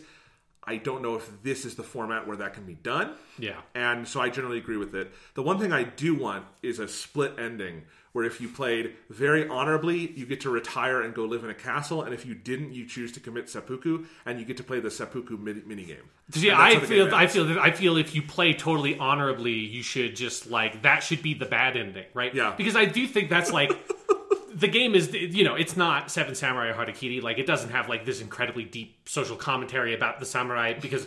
Of course, it isn't. It's not a post-war Japan game, Yeah. or you know, made by Japanese people about like the oppression of the imperial Japanese, and like that fitted onto Edo And the era samurai crazy war they got into. yeah like like stuff, so like there are lots of reasons why you know those movies are all anti-samurai because you should like you know the samurai were fucking awful um but like obviously this game is not as hardcore in that way but it does particularly in act 2 I, I'm enjoying that it is clear that the game is like heading in the right direction, has its heart in the right place of being like, the samurai fucking suck. Like your uncle is a cool dude. He's voiced by Akio Otsuka, but also he's a rich fucker who like rules over the who's been instated as like the ruler of this whole island who cares more about the idea of the people than actually helping the people um, and i like that dynamic. I like that the game particularly where i'm at now is really playing with this. Jin is someone who is like sees now as a character that the the code that he grew up with is isn't worthwhile and that like it's way more important like the people in front of him like Yuna um, to help them and be with them and actually help the people. And they set that up, I think, really smartly at the beginning of the game with that flashback with the uncle, where the uncle basically asks Jin what to him like Bushido basically means and what like the way of the samurai, what that is. And Jin gives this very stock answer about protecting the family honor and blah blah blah blah, blah and like doing all this stuff. Um, and the uncle says, "Well, that's what your father says." Like he basically just recited like the motto of the Sakai clan. What do you think? And Jin's answer is, "I think that we have to protect the people that we are put here to protect." And he like earnestly believes in the the message of what the samurai is supposed to be, which is the message of like what you know if you translate to like congressman. It's like what a politician is supposed to be in our society is someone who's put there to help the people that put them where they are and they're invested with this power so that they can protect the people that don't have power. And then in reality, that is not how in any society I know of that has ever actually worked out, right? Yeah. But Jin is this like very innocent, earnest, naive person who really believes that. And I've been enjoying seeing when you rescue the uncle after Jin has not met him for like you know that whole first act of the game and you see him from this very different light of like oh right like he spouts all this stuff but has the uncle ever done anything that actually backs that up versus you are like in there helping people day to day you're in there with people like Yuna who aren't rich and aren't noble and you're actually helping them and that stuff is the story I've been really enjoying It's something I really appreciate about a lot of the combat in the game, even kind of the random encounters on the overworld. It very much feels like it has that JRPG vibe of Yes. you're on the overworld and you get a random encounter. Um, is that frequently there's like a peasant there who at the end you save and they thank you and you bow and they leave. And like just that little reward of humanity of like, why Yeah. is is he just cutting down Mongols for fun? No, it's because they've got a peasant kidnapped, might sell it into slavery or something, and he's like, "I- "It's my person. I got to save them." And then say, "Go to the Golden Temple or go back to Ariake or wherever," and be like, "You'll be safe." And like, yeah and you're like you're like building up these refugee camps in Yes. these like major cities yeah I think that's really smart, and it's something I think some games like this are missing, and and, and just a level of humanity that like I, I I think this is a very different game than Last of Us Two, but that I, I wish that had a little more of sometimes. Um, and it's just it's it's it always reminds you of why Jin's doing this. It's not just to be violent for the sake of being violent. It's because hey, they've got like five hostages, and I'm supposed to protect the people, and let's go do that. You know, Yeah. and you know I'm I'm definitely cutting them down very brutally and it's fun, but also you know there's a purpose to this. Yes, yeah, and yeah, and it is reminding you that like the core of the characters, he's doing this for like this community and everything. Yes. Yeah, and I love being able to build up those camps. And like when you save a farmstead, life comes back to the farm, and then people live there, and then you have a place you can go barter and trade and stuff. Very smart systems in that sense. Yeah. yeah. Um, what uh, different like um, side characters have you liked the most? I like all of them a lot. Like Yeah. I think like Yuna is I think the best character in the story. Like she's obviously the one who's like paired with Jin. I just did um like literally like before you came over uh, because you were a little bit later later than usual. I'm like I think I can maybe finish this one extra minute mission. I finished the like side Yuna side quest chain that's in Act Two. Have you done that? No, I haven't Yeah. even started it. It's very good. Like it just fills in her backstory because she's from this Yeah. like Yarikawa area of the map. Um, and yeah, so she's really cool. Um, and and I like one thing I like about all the characters. Like the other major characters are obviously like Masako Dono and Ishikawa Sensei, like the people you assemble in that first act. Um, and I like the like feel of right all the major warriors in this region were killed in the opening battle of the game. So all the people you encounter are people who are old or young or they're women or children. They're the people who are not a part of the battle because they are not part of the samurai class which would only be like able-bodied men basically who would have gone to that fight. And so it's it's masako dono who is you know the matroness of this um, like storied samurai clan that has been cut down and she's out for revenge, or it's Ishikawa Sensei who's like a retired samurai who's an expert with the bow and who you know has taught a bunch of people how to use archery and stuff. And then it's people that are like Yuna who are just normal people who live in this area. Um, and I like that mix of characters, and I think I'm I haven't gotten super deep into the Ishikawa Sensei or Masako stuff in Act Two yet. I've only kind of done the first one first one or two of their missions there, but I find both of their stories compelling. Like I find I'm really interested to find out more about Tomoe and meeting her because I, I just like the mystery of like this weird woman you're chasing after who's like training the Mongols, and then also Masako's you know desire for revenge for her family. Particularly, there's that one great mission where you visit her on the Komoda beach and you help her find her, sons. sons. That's one of the Like, best in the whole yeah, game, that right? like helped me like really get even more invested in her story. Um, yeah, so I, I just I Yeah. think the game in general does a good job of giving you these like characters that they're not like you know it's not like they're the most interesting characters in the world. They're not like I wouldn't put them on the level of like Naughty Dog in terms of character work, but it's so far above where these kinds of games usually hit because usually like this kind of stuff is so basic in something that's like an open world action game. Yeah, name a character in Assassin's Creed who is not the playable protagonist or a historical figure. Yeah, exactly. That it's like like Assassin's Creed Origins. I love Bayek to death. He's an awesome protagonist, but the people you meet along the way in that game are fine, but they're like functional characters to tell like this little story about that area. Whereas Ghost of Tsushima, like they've been sticking with this cast in a way that is really compelling. And then that moment at the end of Act One of bringing everybody together and assaulting that big camp and just feeling like I've brought these people together. I've helped them with their problems. It almost has like a Mass Effect 2 feel, like the Yeah. suicide mission of, of I've like really got to know these people. So when I see them again, I'm really happy. Absolutely, and I agree with all of that. I think the I like the Masako missions. I think those that's a quest chain that I feel is a little I can feel it being elongated where there's a little repetition in there. Yeah, it's a little bit meandering of you just going like, here's another person you have to kill on the revenge mission. I think there's like probably one or two, just because I feel like I have two more of those on the map, and I'm like, I don't know if I if maybe they're slightly different, but like so far all of React Two stuff has just been here's another person I killed that person because they were Yeah, involved. yeah. Um, I really like the Ishikawa Sensei ones, mainly because he's voiced by Shigeru Chiba, Yes. and Shigeru Chiba is one of my all-time favorite voice actors. I could read hear that dude reading the phone book and would be entertained. Yeah. Uh, and he's great in this. It is the series. I always go. I think Shigeru Chiba is on a weird spectrum for me between Emperor Pilaf and Raditz. Yes. and it is his high-pitched, funny voice that's also like Buggy the Clown and stuff like that. And then there's Raditz, which is his low, menacing, like um, shit-eating grin villain voice. And Ishikawa Sensei is like Raditz but noble. Yeah. and uh, he has that kind of. But is he actually noble? Because he's also like out, kind yeah. of an asshole samurai. Like all the samurai are assholes. That's Yeah. always true. Um, and I think the combat design in his missions is really fun. I think there's one near the end of Act One with him where you like you know set up with with all your bows that they just come flooding down, and you have tons of arrows, and you have you get your, the fire arrows for the first time, mm-hmm. and it's very fun uh, because I do like the archery in this game quite a bit. So yeah, I mean it, it helps that the voice cast is so fucking good. I mean Yeah. I was very happy when I heard Yuna's brother, and I'm like, that's Kappei Yamaguchi, Uh-huh. who I can't believe they got for a part this relatively small, but they really stacked this cast.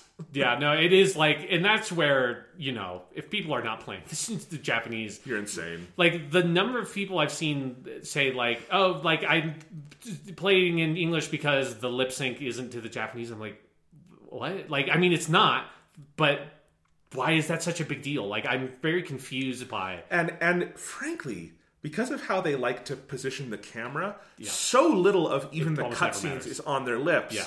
and like yeah you will and get- also they're like these are professional voice actors that you know the bulk of what basically every japanese voice actor does is dubbing english language Yeah. movies into japanese because i know maybe this is part of that thing of like you know if you're english speaking you almost never watch anything that is dubbed like it Yeah. just never happens you don't watch anything that is like or if it's dubbed it's a cartoon right it's an anime but you're not watching something live action that has like accurate accurate lip movements that is dubbed over whereas like if you're Japanese and you play Last of Us 2 and you want to play the game with the Japanese voice cast, which is very good in the Japanese version of Last of Us 2, they are dubbing over those lip flaps and it's not going to be perfect. But I also feel like they are really good at what they do and most of the time it matches pretty well. Yeah and also like who fucking cares like here's this is something i think a lot of anime fans in america don't understand especially if they listen to dubs lip flaps don't match in anime either Yeah, yeah, they're Ana- not particularly accurate. Japanese anime lip flaps are all over the fucking place because they don't really care. And then there's this very weird thing where English dubs of Japanese shows try to match those lip flaps like religiously, and that's why a lot of white dubs sound so awkward. Why? Who gives a shit? They're cartoons. I don't care. Yeah, I mean, usually in anime, like the lip flaps are basically done before voices are recorded. Yes, like in, always. which is the reverse in English. Like in English, it's standard that you record the voices and then you animate to the voices. In Japanese, it is more or less standard that it is the reverse. Yeah, like there's uh, Isao Takahata's last film, uh, Tale of Princess Kaguya, did the reverse, and it had them. He recorded the voice actors and then animated it, and it was and, and like it pissed off the whole staff because it's so much more work. Yeah. But you also watch it, and if you've watched a lot of Japanese anime, it's shocking because you realize, oh, there's not that thing where they open their mouths and then a half second later the voice comes out, which is every anime I've ever watched. Yeah. Yeah. And you just get used to it. So yeah, I agree. It's I think it's you know they yeah who cares? And, Yeah, it and- would have been nice for like the lip sync to have been redone, but also for any of the major cutscenes, those are all performance captured, right? So Yeah. it's like you would have had to reanimate the dude's entire head basically to reanimate Yes. the lips. yeah. Um, So it's like I'm not going to ask developers like if, if this is like a kind of like a crunch thing. It's like it's that's such a minor thing. It is ridiculous. They were never going to make it for Japanese language first. That's a ridiculous expectation. I'm so relieved that Japanese language is even an option in the first place, Yeah. which was not a thing I assumed when the game was first announced. Um, so yeah, like to me, it's like that's such a non-starter. You are missing out on really great performances, particularly from the core cast. Um, you have a truly world class voice cast over Yeah. here, and in English, I'm sure they're all fine. They are. I'm, they're not to the level of Kazuya Nakai and Shigeru Chiba and Akio Otsuka. It's like fucking Community Shakespeare versus Royal Shakespeare Company. Who do you want to watch? and and beyond that it is especially if you understand some japanese like this is like a weird like instance of this where like localization for this game into japanese is such a different thing for any other game. Um but like the japanese localization is phenomenal and the japanese script is so much better than the english script. It's like because because of course it is because in the english script they throw out the word honor like every two seconds. Um and you know because if you play in, with the japanese language you're still getting the english subtitles. And so they're just saying honor honor honor honor honor. But in the japanese version they're saying like five or six different words each time. So it's not like this is a sentence where he's just saying honor at the beginning and the middle and the end. Those are three different words that are more specific versions of this vague concept of honor because they're referring to Japanese samurai concepts. So like they're translating them into Japanese. Is this weird information or this weird instance where typically when you're localizing something inherent information in the language is extracted out because from the translation process whereas here because they're translating it into a language that is more suited for the setting they're adding in more specificity. Um, so it is a just it's just a more interesting story i think if you can understand some of what the japanese is saying versus the english. And also, just I have to say, the quickest way for me to know someone is not playing this in Japanese is if they say the characters are bland. yeah. Maybe I haven't heard it in English, but I don't know how you can call a character voiced by Kazuya Nakai yelling "Sakata koe," Yes. you know, like like doing that kind of stuff. Yeah, Yeah, like like that's not bland. Shigeru Chiba is not bland. Akio Otsuka is not bland. I just don't think it's possible for them to be bland. yeah, and like the character archetypes they're playing off of, like because because Jin is a fairly stoic character because of course he is, but like Yeah. because it is playing off of this stoic samurai archetype, like Kazuya Nakai is able to particularly like a lot. I'm so impressed with a lot of his stuff in Act Two. Like he's able to infuse that with the right amount of humanity, Yeah. um, in a way that is you know resemblant of like Jimbo or something like that. Like it's Yeah. it's like Toshi Mifune's more stoic characters in those movies. It has that kind of feel to it, or like I mean, it really is like a um, Tatsuya Nakadai kind of character. Um, that's it's really, I think it is so well done. Um, Tatsuya Nakadai is a really good. Yeah. Because I think when I first saw the trailer for this game, or saw some of this stuff, I thought, well, if they could have gotten a voice actor, they would have resurrected Toshiro Mifune and done Yeah. that. I think they would resurrect. I don't know if he's actually dead, but they would get Tatsuya Nakadai. I think he passed away not that long I think ago. he, yeah. But like, if you don't know, Tatsuya Nakadai, he's in even more things I think than fucking um, Toshiro Mifune because Yeah, he was yeah. in so much. But um, uh, one big landmark performance would be Harakiri. Yes. Um, and I think he's very much playing that kind He's of. still alive. Oh my he is. god. Yeah. Yeah. He's 87 87. Yeah. Well, good. Yeah. Okay. So they could have gotten him, but probably not. He doesn't sound. He doesn't sound young anymore. Yeah, I'm I'm sure. pretty sure he's retired. Yes, I, I think he's retired. But but you know he's just watch Nakadai. He's one of the greatest actors who ever lived, and I think he's very much in that mold. And you can hear Katsuya, Nak- Katsuya Nakai channeling that a lot. Um, and I'll just say for me, overcoming for me the Zoro association of like I hear him now and like. I know it's the voice actor who plays Zoro, but he's very much like separated the two characters, even though there are quite a few similarities. Zoro is a sillier character because One Piece is a sillier story, but they are both, you know, big stoic swordsmen who do incredible feats of strength. Um, but yeah, I mean, I knew he was going to be great as soon as he was cast. He's always great, but it's one of those. It's just a joy to hear him really build that character out. Yeah. Like I would love to read like an in-depth feature about how the game was localized into Japanese because I do think because a lot of stories have been passed around about how like it got really good reviews in Japan, it sold better than like basically an PS4 exclusive in Japan. Yeah. Um, and I think a lot of that is the like localization is so good, and but it's such a weird thing to think about, like like the concept of this where the English script has things that sound like slightly awkward translations of Japanese things. So like the the like first secret move you learn, which in English is called the Heavenly Strike, which feels like we like came up with. This is sort of like sounds like it was translated from some Japanese thing. Um, and then in Japanese they call it Hiden Isen, which is basically means like you know sword like isen is like one draw of the sword and then hiden is like as fast as lightning or more or less. Um, and so it is like this you draw your sword so fast and you, you kill the dude in one hit um, is basically what the name conveys. And nothing about it says it's not heavenly strike. Like that's if you took hiden isen you would never translate it as heavenly strike into english but it sounds so much better in japanese and like that name is so much more interesting to me.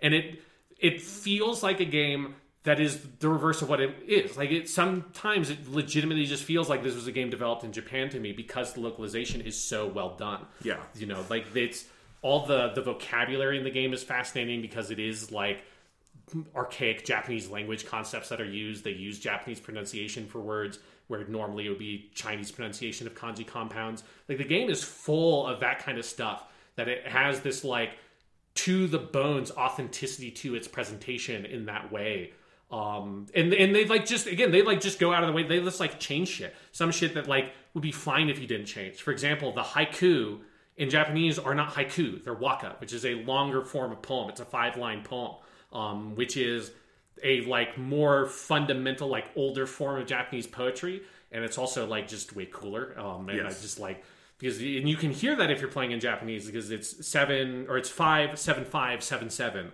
um, and it's just got a more kind of like full rhythm to it, and and that's just like. And it's a really interesting change to me. And it speaks to how thoroughly the Japanese localization went in modifying things and really like kind of bringing it more to its roots than the more Americanized version you're getting from the English language script. Yeah. Oh, I agree with all of that. Uh, but also, I've been a little distracted, Sean, because Tatsuya Nakadai is emphatically not retired. What? He was in a TV movie this year called The Return on the Jidai Geki Senmon channel, which I didn't know that was a yeah, channel. So That's that cool. Jidai Geki, that would be like it specializes in like Yeah. period, um, Yes. like samurai stuff. And there is an unreleased 2020 movie, probably not released because of coronavirus, called Toge the Last Samurai that he is in. I don't know what size of role, although on the page, it's a Shochiku movie. I'm looking at the Shochiku website, Sean, and he is one of three actors listed. And it says, a beautiful samurai film from Takashi Koizumi, assistant to Akira Kurosawa on After the Rain, about a samurai who leads his country to fight against the new regime with honor and dignity. Sounds familiar? The film may provide some answers to the question what is a samurai? What can we learn from them in the modern era today? In order to present the texture of the period, the film was mostly shot in 35mm. So, yes, he is still alive and kicking, and people in Japan know why you get Tatsuya Nakadai. Yeah. Because that sounds like the exact movie you would get him for. Um, they should have hired him for this game. Yeah. He was in the most recent Zatoichi movie. Yes, which is not, Not a, really a I know, Zatoichi I movie. know, yeah. but yeah. Um, so he's yeah, he's he's still kicking. fuck. Yeah. I've, I have. I'm sorry. Did you I, I have underestimated you. Did you know his first film performance is as a wandering samurai in Seven Samurai, but he's uncredited? Yep. I did not know that. Yeah. Well, there you go. This is utterly irrelevant to what we're talking about, but Except for cool. like if people if people know Toshiro Mifune but they don't know Tatsu Nakadai, you have you have under you're underwatched or you just didn't realize because he's also the main villain in Yojimbo and Sanjuro. and and he's in he's much more of a chameleon than Toshiro Yes, Mifune. yeah. He's he can be. I love Toshiro Mifune. He's not a subtle. He's not a subtle guy. Sure, he's, a, yeah. he's a big presence, and uh, Tatsuya Nakadai is great. Watch uh, High and Low, where they are two sides Yeah. of the same coin in that movie. They're, they're so good. Mwah. Anyway, um, yeah, I think I think we've we've summed it up for now. You know, uh, oh, one thing I want to talk about with Ghost of Tsushima. Okay. I'm not a big fan of the the boss fights and the and the one. Oh, right, yes, yeah. I. It's it's not that I think they're terrible or anything. It's a problem where it feels like it wants to be Sekiro much more in those moments, and that's just not what this combat system is for. And when you strip away everything but the main sword play, I find it it's a lot of weird difficulty spikes.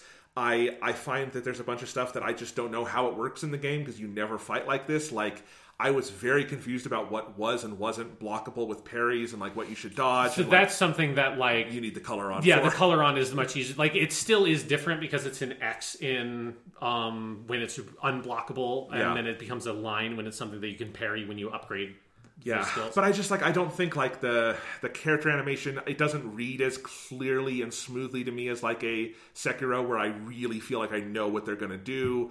Um, I, I had to unlearn some Sekiro things because you need to be a lot more aggressive in Ghost of Tsushima in terms of going after them and not like using their moves against them. You can do that somewhat, but it's not it won't get you all the way.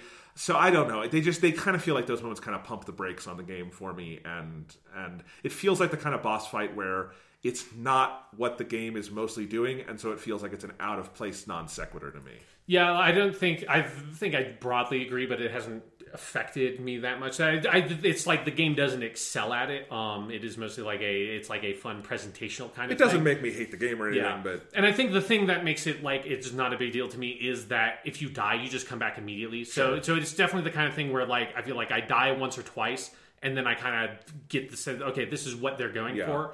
Um, and it's it is like I would love a for this game and Star Wars Jedi Fallen Order to combine their one-on-one boss fights because I think Jedi Fallen Order has generally better designed boss fights and the controls work better for it in that game.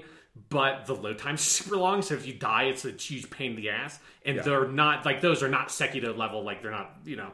I mean, Sekiro has the best boss fights maybe in any video game. So it's like that's a huge standard to go to. Um, so yeah, it's like it, it is a thing where it's like they're not like the best boss fights in the world, but they're also they're they're like they feel really hard, and then I feel like I overcome them really quickly. Where it's like I, I die a couple of times, and and I think I've done enough of them at this point because I've I've gotten the um I like really like mainline because I just wanted to get the uh the Kensei armor. You do like five or six of those fights um, as you wander around, and so I just kind of did a bunch of those really fast, and I got into the rhythm of kind of figuring it out. Um, but yeah, like they're not great, but they're not terrible. Is kind of how I feel about them. yeah, and I wouldn't say they're terrible either. They the, the one of them there's a one you can do pretty early, and I think it's when it's the fight when you're getting the um the The Heavenly Strike is it that one? Yes, it's the Heavenly Yeah. Strike one I think because it's it's one of the first song missions you can do. Yeah. and and I just it's like it's the hardest thing in the whole game so far, and it was such a out of left field difficulty spike that that was the most down I've been on the game the whole time. Yeah, that's like, especially I think depending on what upgrades you have. When you have that, it is like harder because if you don't have the ability to parry his like thrust or whatever it is, Yeah. um, because if you don't upgrade that, I think that like the Tengu demon is what they call him. Yeah, Yeah, because I, I was in the same boat, and then I did that. Like that first fought boss fight I did, I didn't have that upgraded, and then the next one I had that upgrade. I'm like, oh, this is like you just shouldn't be able to do these if you Yes. aren't able to parry one of those attacks because it is so much harder. I agree, and and yeah, so I don't hate them. Presentationally, I think they're cool. I, I love the arenas they put for them. I do think the standoff animation is too long on all of them, especially because Jin does the exact same thing in every single one. Yeah, I is wish they were a little bit more custom. Yeah, because it's every time he does the thing where he holds onto his hilt and then he uses the, the thumb to flick out the blade, and it's co- it, look, it's always cool. Yeah. I love it, but I have seen it like ten times by now, um, and I wish you could just like skip those scenes and just get into the fight. But no, it's look, it's not a huge problem. They're not a huge part of the game. If you hate them, you could always just there's no difficulty achievements, so you could just tap it down and then go back up if it, you really hate it.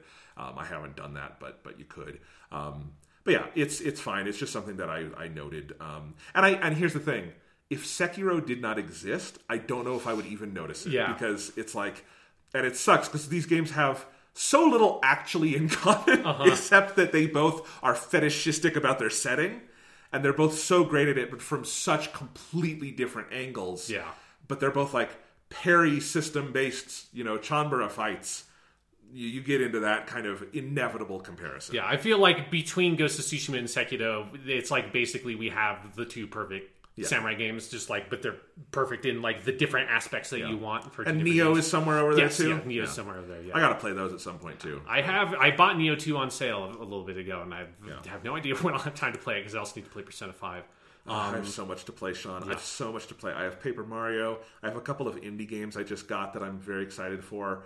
uh, I need to play a lot of games. Yeah. A couple of final notes on Ghost of Tsushima before we close out. One is, um, I think the most interesting, like technical. I don't know if it's actually an innovation or if it's just like nobody else has done it this well.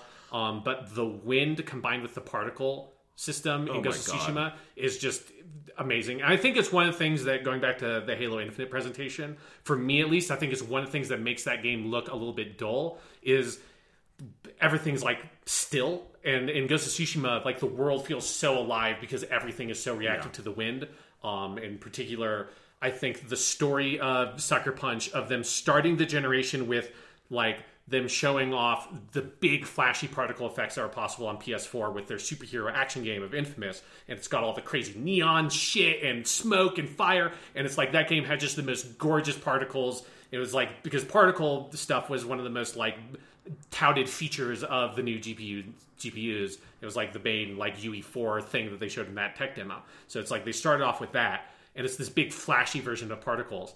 And then at the end of the generation, they kind of close out the PS4 with this much more tasteful, fascinating, and I think way more powerful implementation of the same kind of system. But instead of using it for crazy neon lasers, it's leaves and fireflies and butterflies and birds, and it is just like magical to me. It is it's the kind of thing that aesthetically I've never seen a video game do it. And one of the major reasons to play in Kurosawa mode Yeah. because in black and white particles look even more striking and it's Yeah. it's one of the big things they're borrowing from movies like that is how they would make use of like the touchstone for me is always the black rain in Seven Yeah. Samurai um, and they certainly when there is rain and snow in this game it, it gets that across perfectly. Um, if you ever see like some really striking particles just switch over to Kurosawa mode for a second even if that's not your main play style and you'll be like ooh pretty because Yeah. it is it is very, and I agree. I, it's it's that combined with the seemingly impossible load times. Yes. I do not know how they did it. I think they probably wished on a monkey's paw, and something will happen. The PS5s will all explode. There will be a red ring of death. I don't know. It feels like they cheated somehow. Like Yes. it's, it's it's sort of like how it feels when you play a Naughty Dog game in terms of like the quality of the environments and character models. It's just like. Did you like secretly plug a, a extra GPU into the side of the PS4 or something? Like, how is this even possible? Like, how the fuck? Because we, particularly just because I feel like we have been in this land of massive load times for most games for most of this generation, um, which is why like the SSD clearly is such a needed hardware advancement for the next gen. But yeah, it is it is almost like counterintuitive to then like have all this like and then games will load instantly. It's like, well, I've been playing Ghost of Tsushima, right? Have you played this fucking game? Because like it's doing it. I don't know how. This is doing uh, it. Doom Eternal was the other one this year. Yes, Doom Eternal Surprisingly, like innovative on that space because I did not think we would start getting that until we just bought a PS5. But Yeah. there you go. It's And I'm, uh, I'm I'm willing to bet that there's probably a bunch of like technical engineers at Sucker Punch that are like looking at that SSD and like this was literally my my entire job for like five years on this game was just to make it so like I've worked like day and night to make it so the load times didn't destroy everything and it's like the best load times and now you don't even have to worry about it. I bet that is a lot of people's lives Yeah. working on video games. uh, hopefully they can go do more fun stuff. Yeah. Uh, in in game design. I don't mean leave their jobs, but yes, Ghost of Tsushima, very good. Anything else to say? Uh, it, it has further proved uh, that the touchpad is cool, and and why the touchpad should stay around, and why more video games should use the touchpad. I will say, Sean, I have thought about your arguments for the touchpad a lot playing this game, and it's it's like yes, if if more games can do this, and they should, this is great. Yeah, because I think for me, a real make or break moment for this game is in the first hour of the game when it's like the very focused. We're setting up the story, and you go and you fight Khotun Khan, and then you get knocked off the bridge. All that stuff. Um, you can't sheathe your sword, and I, and and I was looking at like the menu. I'm like, how do you sheathe? You have to be able to sheathe your sword. If you can't sheathe this sword, I'm done with this game. Like people listening to this podcast for a long time know that I'm like it is a thing I really like. I like having that kind of like minute control over that, and particularly for a fucking samurai game like that is like this. You know, Sekiro you can't sheathe the sword, but that's so action focused. Don't need it. But here it's like I need to be able to sheathe the sword. Be like not being able to, to holster your gun in Red Dead Two. It would just be madness to me. And it's not like the touchpad functionality isn't highlighted in the controls menu in the pause menu. I was like, this is crazy. And then once they you get the late title card and you're actually in the open world, that's when the touchpad functionality becomes available to you because they open up the guiding wind. And I swiped on the touchpad and I saw a little like little icon that pops up. You can kind of faintly see the other ones. Like oh, okay, and I swiped right and he took his sword out and then I swiped right again and he like ran the blunt edge of the blade along the sheath and then sheathed it. I'm like okay, we're here.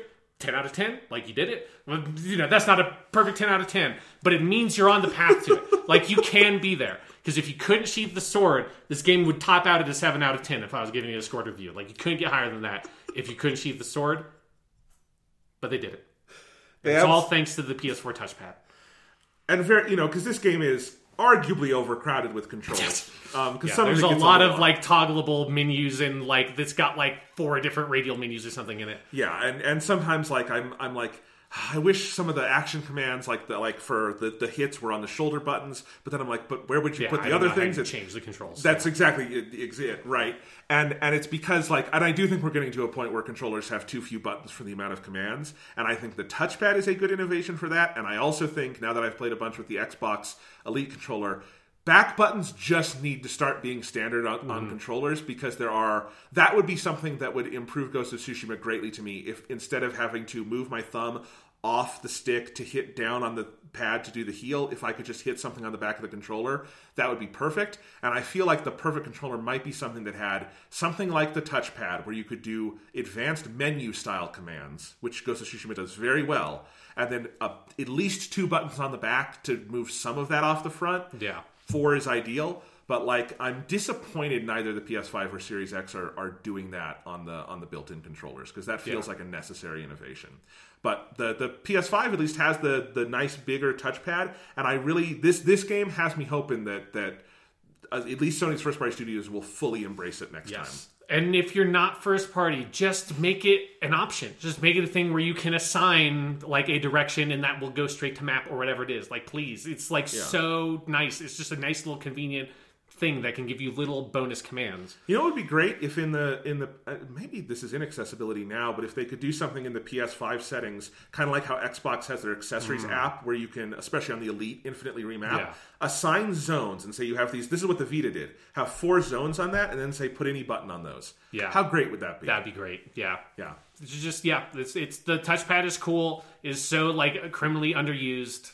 It's a cool feature. Yeah, because my main frustration with it, if, if I haven't been clear over the years, is that it, it has been criminally underused. I've always thought it had potential, and sometimes I just look at them like this is a big dumb waste of plastic when no one uses it, which it is if no one's using it. Yeah. But when it's you, when Ghost of Tsushima, I'm like, yeah, it, like this is the rare PS4 game.